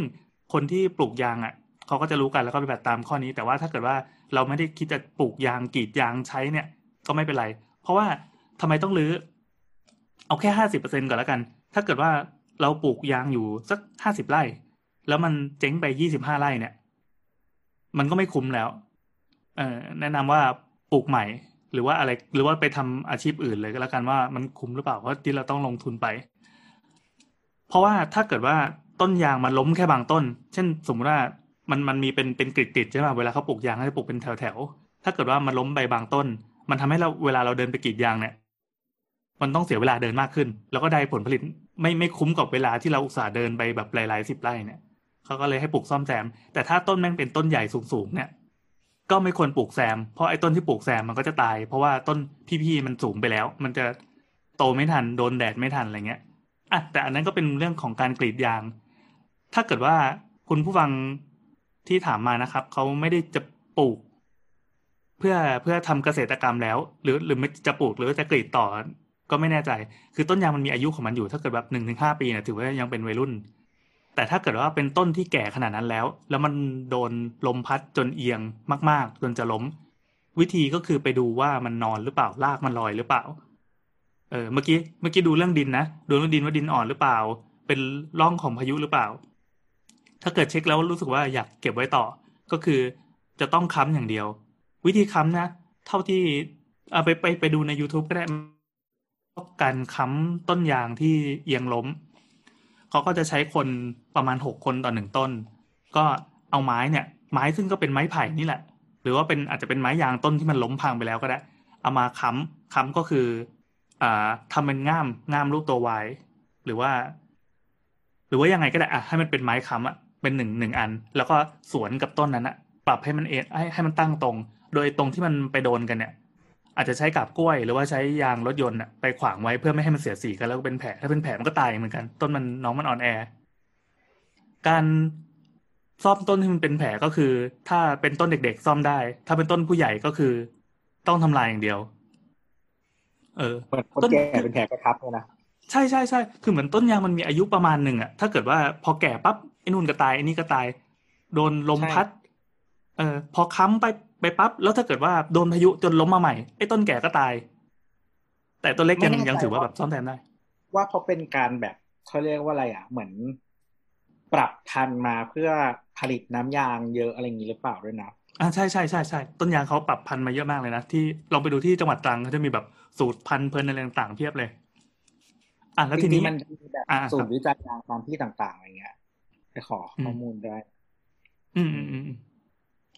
ทีนี้การค้ำหรือว่าถ้าเกิดว่าพบว่าพายุกำลังจะมาอีกเขาก็แนะนำให้ต้องต้องตัดแต่งกิ่งเคยเห็นคลิปตัดแต่งกิ่งต้นไม้อันหนึ่งรู้สึกว่าสาวๆจะรีทวีตอันนี้ไปด้วย มันเป็นต้นสนมั้งของฝรั่งที่เขาเช็คแล้วว่าพายุจะเข้าเฮอริเคนจะเข้าแน่เลย แล้วต้นสนมันสูงมากอะเขาก็จ้างคนมาปีนขึ้นไปเลยนะปีนปีนไปปั๊บแล้วค่อยๆลิดกิ่งจากข้างบนอะตัดใบทิ้งหมดเลยจนเหลือแต่ต้นแบบแก่งๆอะเอออย่างเงี้ยถึงจะรอดจากน้ำฝนได้ เพราะว่าตัวใบมันจะมันจะรับน้ำหนักมาก แล้วก็ทำให้ยิ่งเอ็นยิ่งล้ม ต้นยางก็ต้องทำแบบนี้เหมือนกัน คือเหมือนบวชให้น้องเลยอะบวชฟังไม่พูดเขาว่าบวชแล้วดูไม่ดีเลยว่ะเหมันต้นอีพีเราพูดไปแล้วทางหนึ่งคนละแต่บวอัชนนี้กัคืนอมันจะมีคำว่า เดี๋ยวนะคำว่าคาคบปะวะ น่าจะเป็นคาคบนะคออาคาคอบอคบอะมันคือต้นไม้ลำต้นอะที่ขึ้นไปปั๊บแล้วก็ไปเจอกิ่งใหญ่ที่แยกกันอะเขาบอกว่าให้ต้องตัดไอ้ระยะเนี้ยประมาณเมตรหนึ่งขึ้นไปจากไอ้คาคบเนี่ย ต้องตัดทิ้งไปเลย แล้วมันจะสามารถงอกต่อได้ เออเหมือนเวลาเขาล้อมไม้ล้อมอะไรเงี้ยเขาจะใช้อย่างนี้กัน ก็คือเพื่อเพื่อป้องกันพายุในครั้งหน้า แล้วระหว่างนี้ก็คือต้องค้ำเพื่อให้มันตั้งตรง มีอะไรอีกไหมอะเอ่อเดี๋ยวหาข้อมูลก่อนเออเขาบอกว่า คือถ้าเกิดว่าเช็คแล้วว่าไอ้ต้นต้นที่มันเอ็นอะตามภาพที่เขาส่งมามันก็เอ็นค่อนข้างเยอะนะ แต่ถ้าเกิดว่ามันเยอะจนรากเนี่ยมันลอยขึ้นมาเนี่ย ก็แสดงว่าไอ้ตัวรากแก้วระบบรากแขนงข้างในอะ มันเจ๊งแล้ว ถ้าเจ๊งแล้วก็คือ ก็ส่งเข้าสู่สารอย่างเดียว ประมาณนั้นมีครับมีคำถาม ไอการดามต้นไม้อะ อันนี้คือเขาคือเขารู้สึกว่าเขาต้องดามต้นไม้ เพราะว่าพายุมันจะเข้าแล้วต้นไม้เขาเอียงเนี่ยหรอใช่ใช่คือใช่เขากคืลัวอว่าการมันจะไปล้มทับ คือการดามต้นไม้เนี่ย มันเอาไว้กันต้นไม้ที่เอียงเนื่องจากการที่โดนพายุถูกปะ แต่ว่าต้นไม้ของเขาอะมันเอียงไปในทิศเดียวกันหมดเลยอะหรือมันเป็นเรื่องของแดดเหมือนเวลาเราปลูกถั่วงอกแล้วมันเอียงหาแดดอะ ด้วยด้วยด้วยด้วยเราเออด้วยเราถ้ามันถ้ามันเอียงเพราะแดดอะ การค้ำอะ ก็ไม่ได้ช่วยดิเอ่อยังไงก็ค้ำดีกว่าไม่ค้ำอะ เพราะว่าพอต้นมันเอียงปั๊บคือมันมันไม่ได้เอียงตามธรรมชาติของมันไงคือต้นยางอะ มันไม่ได้เกิดมาเพื่อถูกปลูกให้เป็นสวน อันนี้มันคือแบบการปรับปรุงพันธุ์เพื่อให้มันปลูกในสถานะประมาณนี้ได้ เหมือนมันเหมืมันเราจะสิ้นอายุขัยแล้วด้วยอะเอออะไรประมาณนั้น อะไรประมาณนั้นอืมหมายถึงสิ้นอายุขัยหมายถึงว่า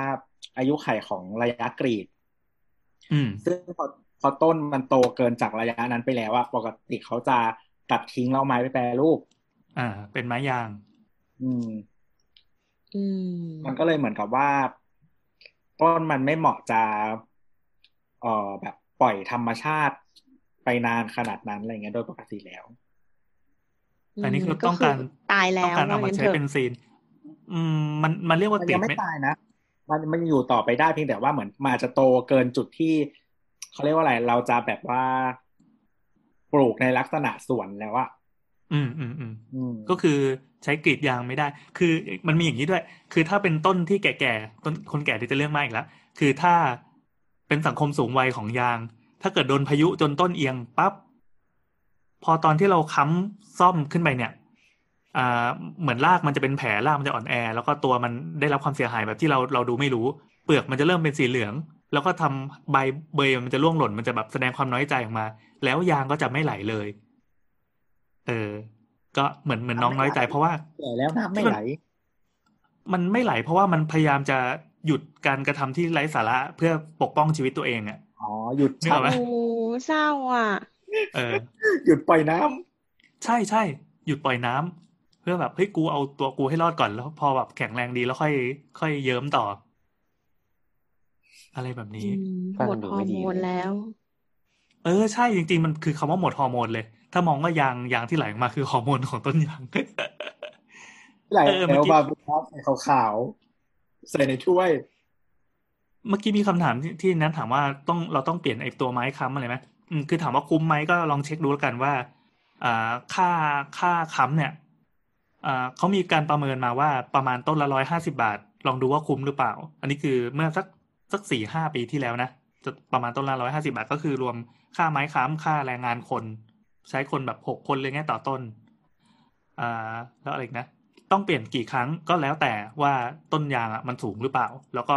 ดูว่ามันแข็งแรงดีหรือเปล่าส่วนใหญ่ก็แบบสองปีสามปีอะไรเงี้ย อันนี้แล้วแต่เลยนะ ว่าไม้ค้ำถ้ามันผุไปปั๊บเราก็ต้องหามาเปลี่ยน เอออืมนั่นแหละครับ ก็ทุกอย่างก็เป็นต้นทุนอะดูว่าคาเฟ่อินสวนยางเนี่ย เราจะลงทุนกับมันเท่าไหร่ คุณมีเงินเท่าไหร่ด้วย แล้วจะทำกำไรได้จากมันเยอะพอจะคุ้มค่าดูแลรักษาไหมอืมอืมอืมประมาณนั้น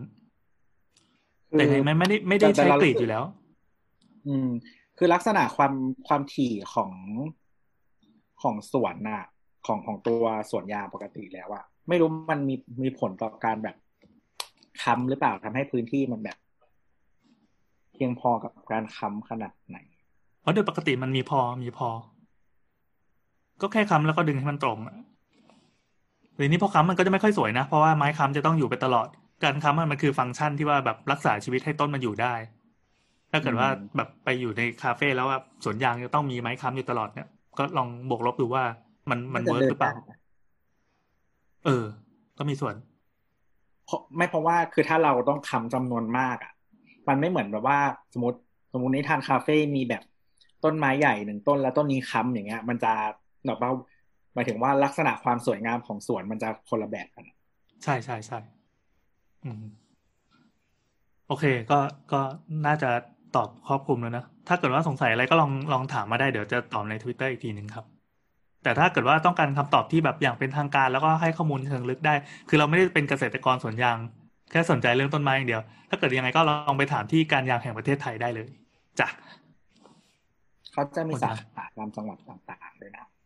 อืมก็ลองลองไป Google ก็ได้เขามีเขามีเพจ มีสื่อประชาสัมพันธ์ของของหน่วยงานขององค์กรเขาด้วย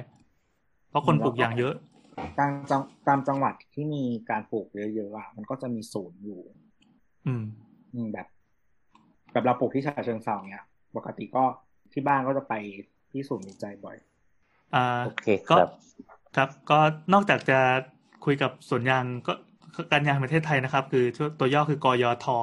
ครับ ก็มาคุยกับเราได้ที่รายการสาวสาวๆนะครับ Twitter แอดสาวสาวๆนะหรือไม่ก็ใส่แฮชแท็กสาวสาวๆก็ได้ เราก็จะมีฝ่าย ฝ่ายส่องที่คอยไปส่องแล้วก็เอามานินทาในกลุ่มก่อนแล้วเสร็จปั๊บก็ดูว่าข้อนี้จะตอบยาวตอบสั้นอะไรเงี้ยหรือเปล่าวะมีเปล่าวะเรามีการคิดล่วงหน้าเลยเหรอตอบยาวตอบสั้น ไม่ไม่ไม่ไม่มีการคิดแค่บอกอันนี้ อันนี้ตอบไงวะตอบไงวะแค่นั้นเองโอเค ก็พบกันกับสาวสาว EP หน้าได้เลยจ้ะแล้วก็ถ้าเกิดว่ารู้สึกว่าเสียงเบาก็ปรับ normalize ใน Spotify นะครับ ก็คือไม่สนใจคนคนฟัง สนใจเว้ยแต่เราก็แบบมีมีเวลาเรามีพลังแค่นี้ โอเค สวัสขดีนาดจ้ะเขาให้เงินมาเรายังบอกว่ามึงไปกดปุ่มลำโพงเออธรรมดา เย้จบแล้วสวัสดีทำเสียงแมวอีกทีดิเฮ้ยทำไมเสียงมันโบ๊ทเลยอะโบ๊ทลองทำเสียงแมวมั้างดิเมียวเมียวเหมือนยังไงวะ ไม่เหมือนเลย หวังกับโบสมากเลยอะ ถ้าทำไมมดเป็นอะแมวจะเป็นสฟิงค์ป่ะทำไมอะโอ้โหไม่มีกหดมายถึงนายนพันพันนายนสฟิงค์อะก็คือตอนเอนี้อนายนเนี่ยจะบอกว่าเราสังเกตโบ๊ทตลอดเวลาที่พูดอะคือโบ๊ทจะเอามือข้างหนึ่งไว้ไปคุมไปกดตรงหน้าผากอะเหนือคิ้วอะแล้วก็ย่นมันอย่างเงี้ย แต่ไม่ทักไงกลัวเดี๋ยวมันจะหยุดทแคปไปแล้วใช่ไหมใช่แคปไปแล้วำเออแค่เวลาน่าจริงมีเป็นวิดีโอ อยากรู้ว่าถ้าถ้านัดร้องเยอะๆแมวพี่แอนจะหันมาไหมอะหันหันหัน เมื่อกี้คือแบบหันแปลว่าได้ผลดี เพราะว่าการันตีโดยแมวจริง ได้ผลได้ผลการันตีโดยแมวที